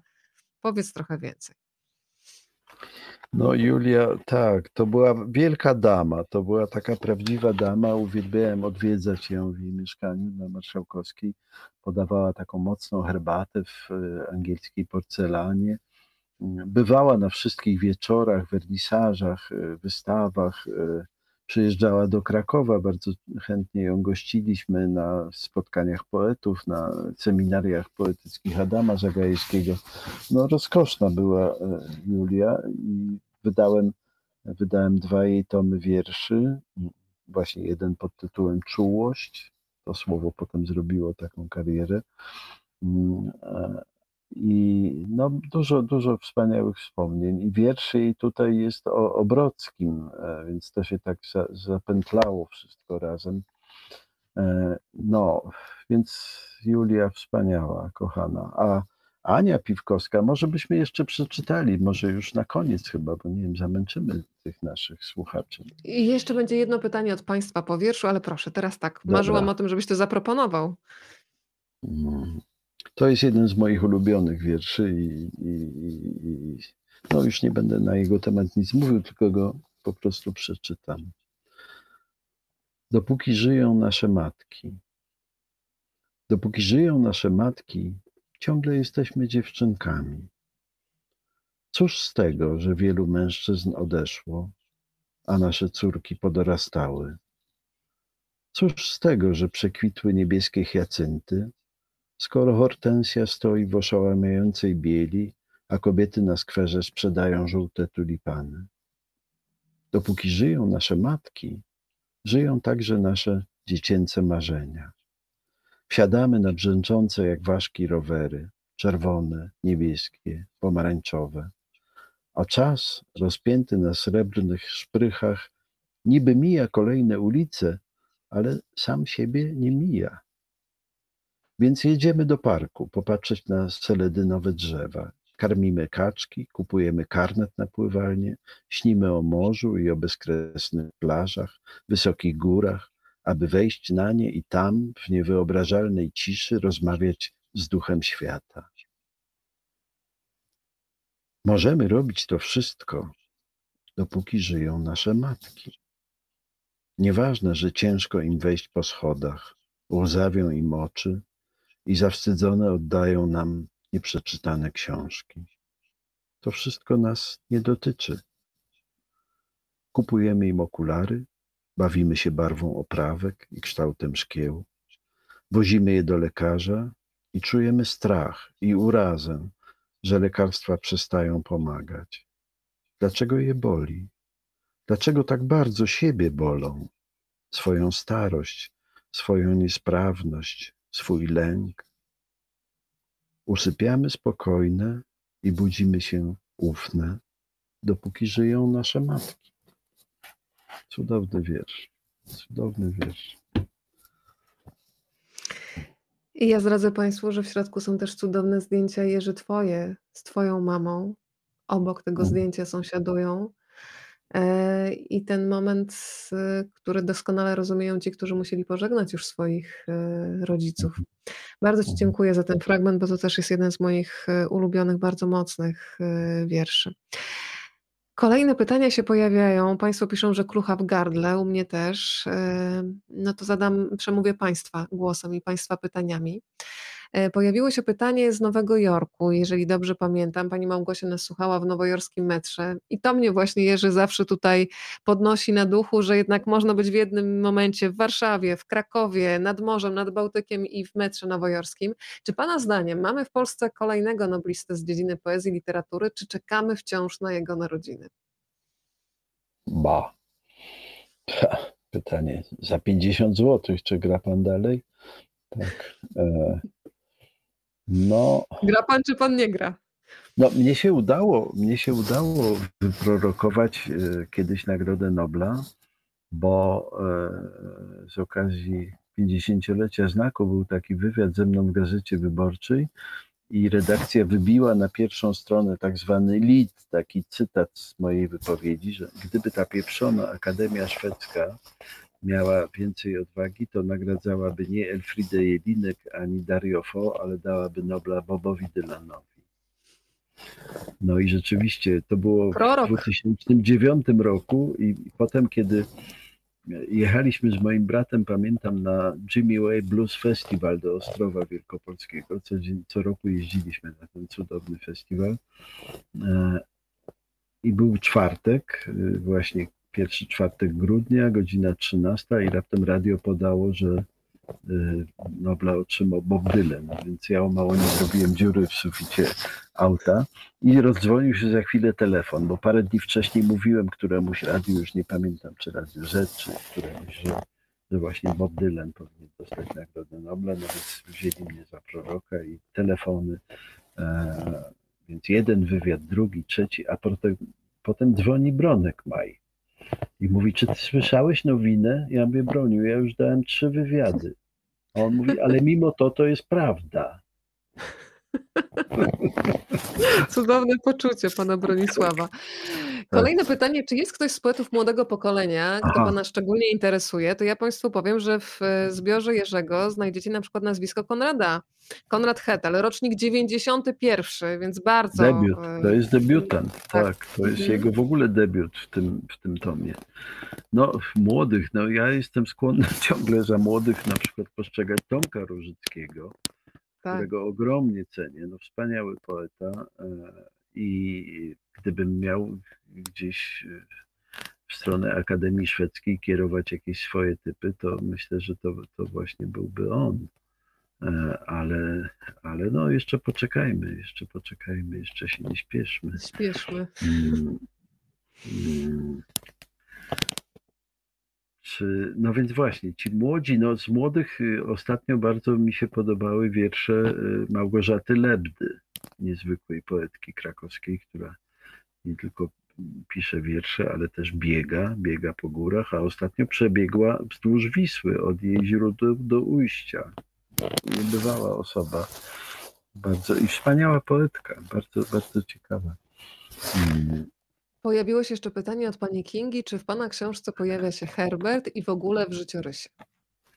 No niestety, z Herbertem e, miałem chyba najbardziej dramatyczne spotkanie w życiu w Paryżu, e, kiedy no, powstało jakieś piramidalne nieporozumienie, e, bo kiedy on był na emigracji, on był już bardzo chory, bardzo chory i ta niestety ta dwubiegunowa choroba y, przejawiała się w ten sposób, że kiedy był w gorszej formie, no to leżał, leżał w takiej abuli, a kiedy był w dobrej formie, no to potrafił bywać bardzo agresywny i taki szalony. A, I ja wcześniej, to był, byłem w Paryżu w 90 roku, a wcześniej Nawiązałem z nim kontakt listowny i proponowałem mu wydanie jego wierszy zebranych. E, zadałem sobie trud, w bibliotekach odnalazłem pierwodruki wielu jego wierszy. Odnalazłem w nich pomyłki, które później się znalazły w kolejnych wydaniach jego książek, a także takie wiersze, które on musiał, o których zapomniał i które do książek y, nie weszły. I mam od niego dwa takie listy pełne no, czułości czy, czy wyrazów podziwu, wdzięczności, że, że znalazłem, że tego. No. Ale potem, potem nastąpiła jakaś przerwa. Ja już miałem skserowane wszystkie te wiersze, żeby je wydać. Mm, I raptem przyszedł e, od Herberta z Paryża taki gniewny bardzo list, że e, Wydawanie wierszy moich bez umowy uważam za skandal, kieruję sprawę do mojego adwokata, o odpis do Jerzego Turowicza i tak dalej. I myśmy oni mieli, co, co się stało, co to jest. Mm, I po jakimś czasie mm, Basia Poźniakowa, moja wtedy szefowa, raptem się puknęła w czoło, mówi, słuchajcie, przecież myśmy wydali George'a Herberta e, w tłumaczeniu Barańczaka i jemu ktoś musiał coś powiedzieć i on widać... Więc ja to wszystko napisałem, że obróćmy to w żart, to nieporozumienie i tak dalej. I potem pojechałem do Paryża i okazało się, że w trakcie tego mojego pobytu na stypendium Herbert ma tam wieczór autorski. E, wtedy dyrektorem był Boguś Sonik tam w Instytucie Polskim i Herbert już jak wchodził tam po schodach, ktoś mnie tam próbował mu przedstawić, a on mówi, to to jest ten potwór. E, ja myślałem, że on żartuje. A potem po wieczorze było takie spotkanie u góry, gdzie był Adam Zagajewski, Basia Terwinczyk, no takie paryskie towarzystwo literatów. I mnie posadzono naprzeciwko tego Herberta, a on mówi, to to jest ten potwór, który wydaje moje wiersze bez żadnej umowy. A ja mówię, no być potworem pana Kogito to jest też coś. No, próbowałem to w żart obrócić. A on mówi, co pan y, sobie myśli, że, e, że pan mi przywali łopatą i już będzie po mnie? Nie, mój panie. Y, I co wy w ogóle w tym znaku wydajecie? Pan myśli, że ja będę wam pisał wiersze o jakiejś takiej właśnie religii. Nie, nie, mój panie. I to się nakręcał się takie białe oko. Ja siedziałem ze szklaneczką whisky przerażony naprzeciwko niego. Każda próba uspokojenia go tylko potęgowała taką jego furię. Mm, no i w końcu się jakoś to wszystko roz... Ja wyszedłem na ten bulwar przed Instytutem Polskim i siedziałem i masowałem sobie serce, bo to było straszne, takie zionąca furia agresja, którą trzeba było wytrzymać. Ja to potem opisałem, ale nie opublikowałem nigdy tego, tego dużego tekstu z tymi listami Herberta i tak dalej. No był, był biedny, no cierpiał strasznie i niestety różne osoby, które się wtedy, że tak powiem, nawinęły, no mogły padać ofiarą tej jego furii i jego, jego choroby. No, no tak, no trzeba właśnie o tym pamiętać, że człowiek wtedy nie jest sobą, prawda? Mhm. Tak, wielki, wspaniały poeta, ale, ale w związku z tym nie, nie, ma, nie ma jego wiersza w mojej antologii. Drodzy Państwo, godzina 23 za dwie minuty. Jerzy, dwie godziny 27 o poezji. E, to jest naprawdę bardzo dobry wynik. Nieprzyzwoici jesteśmy, ale cieszy mnie ta nieprzyzwoitość. To słuchaj, pozwól, że ja na koniec zacytuję fragment, który trochę podporządkuje tezie, którą chcę tu postawić na koniec, ponieważ myślę, że Państwo będą się już jednak e, kłaść powoli spać, bo jest środa, więc e, zdaję sobie sprawę, że część z Państwa jutro zaczyna dzień. Posnęli. Nie posnęli, ktoś tu nawet pięknie pisał, że prozy codzienności można mieć dość, ale nie takich opowieści, więc nie bądź taki skromny. A zacytuję, słuchaj, wiersz e, Gospoda u zbiegu dróg, w tłumaczeniu Mieczysława Godynia.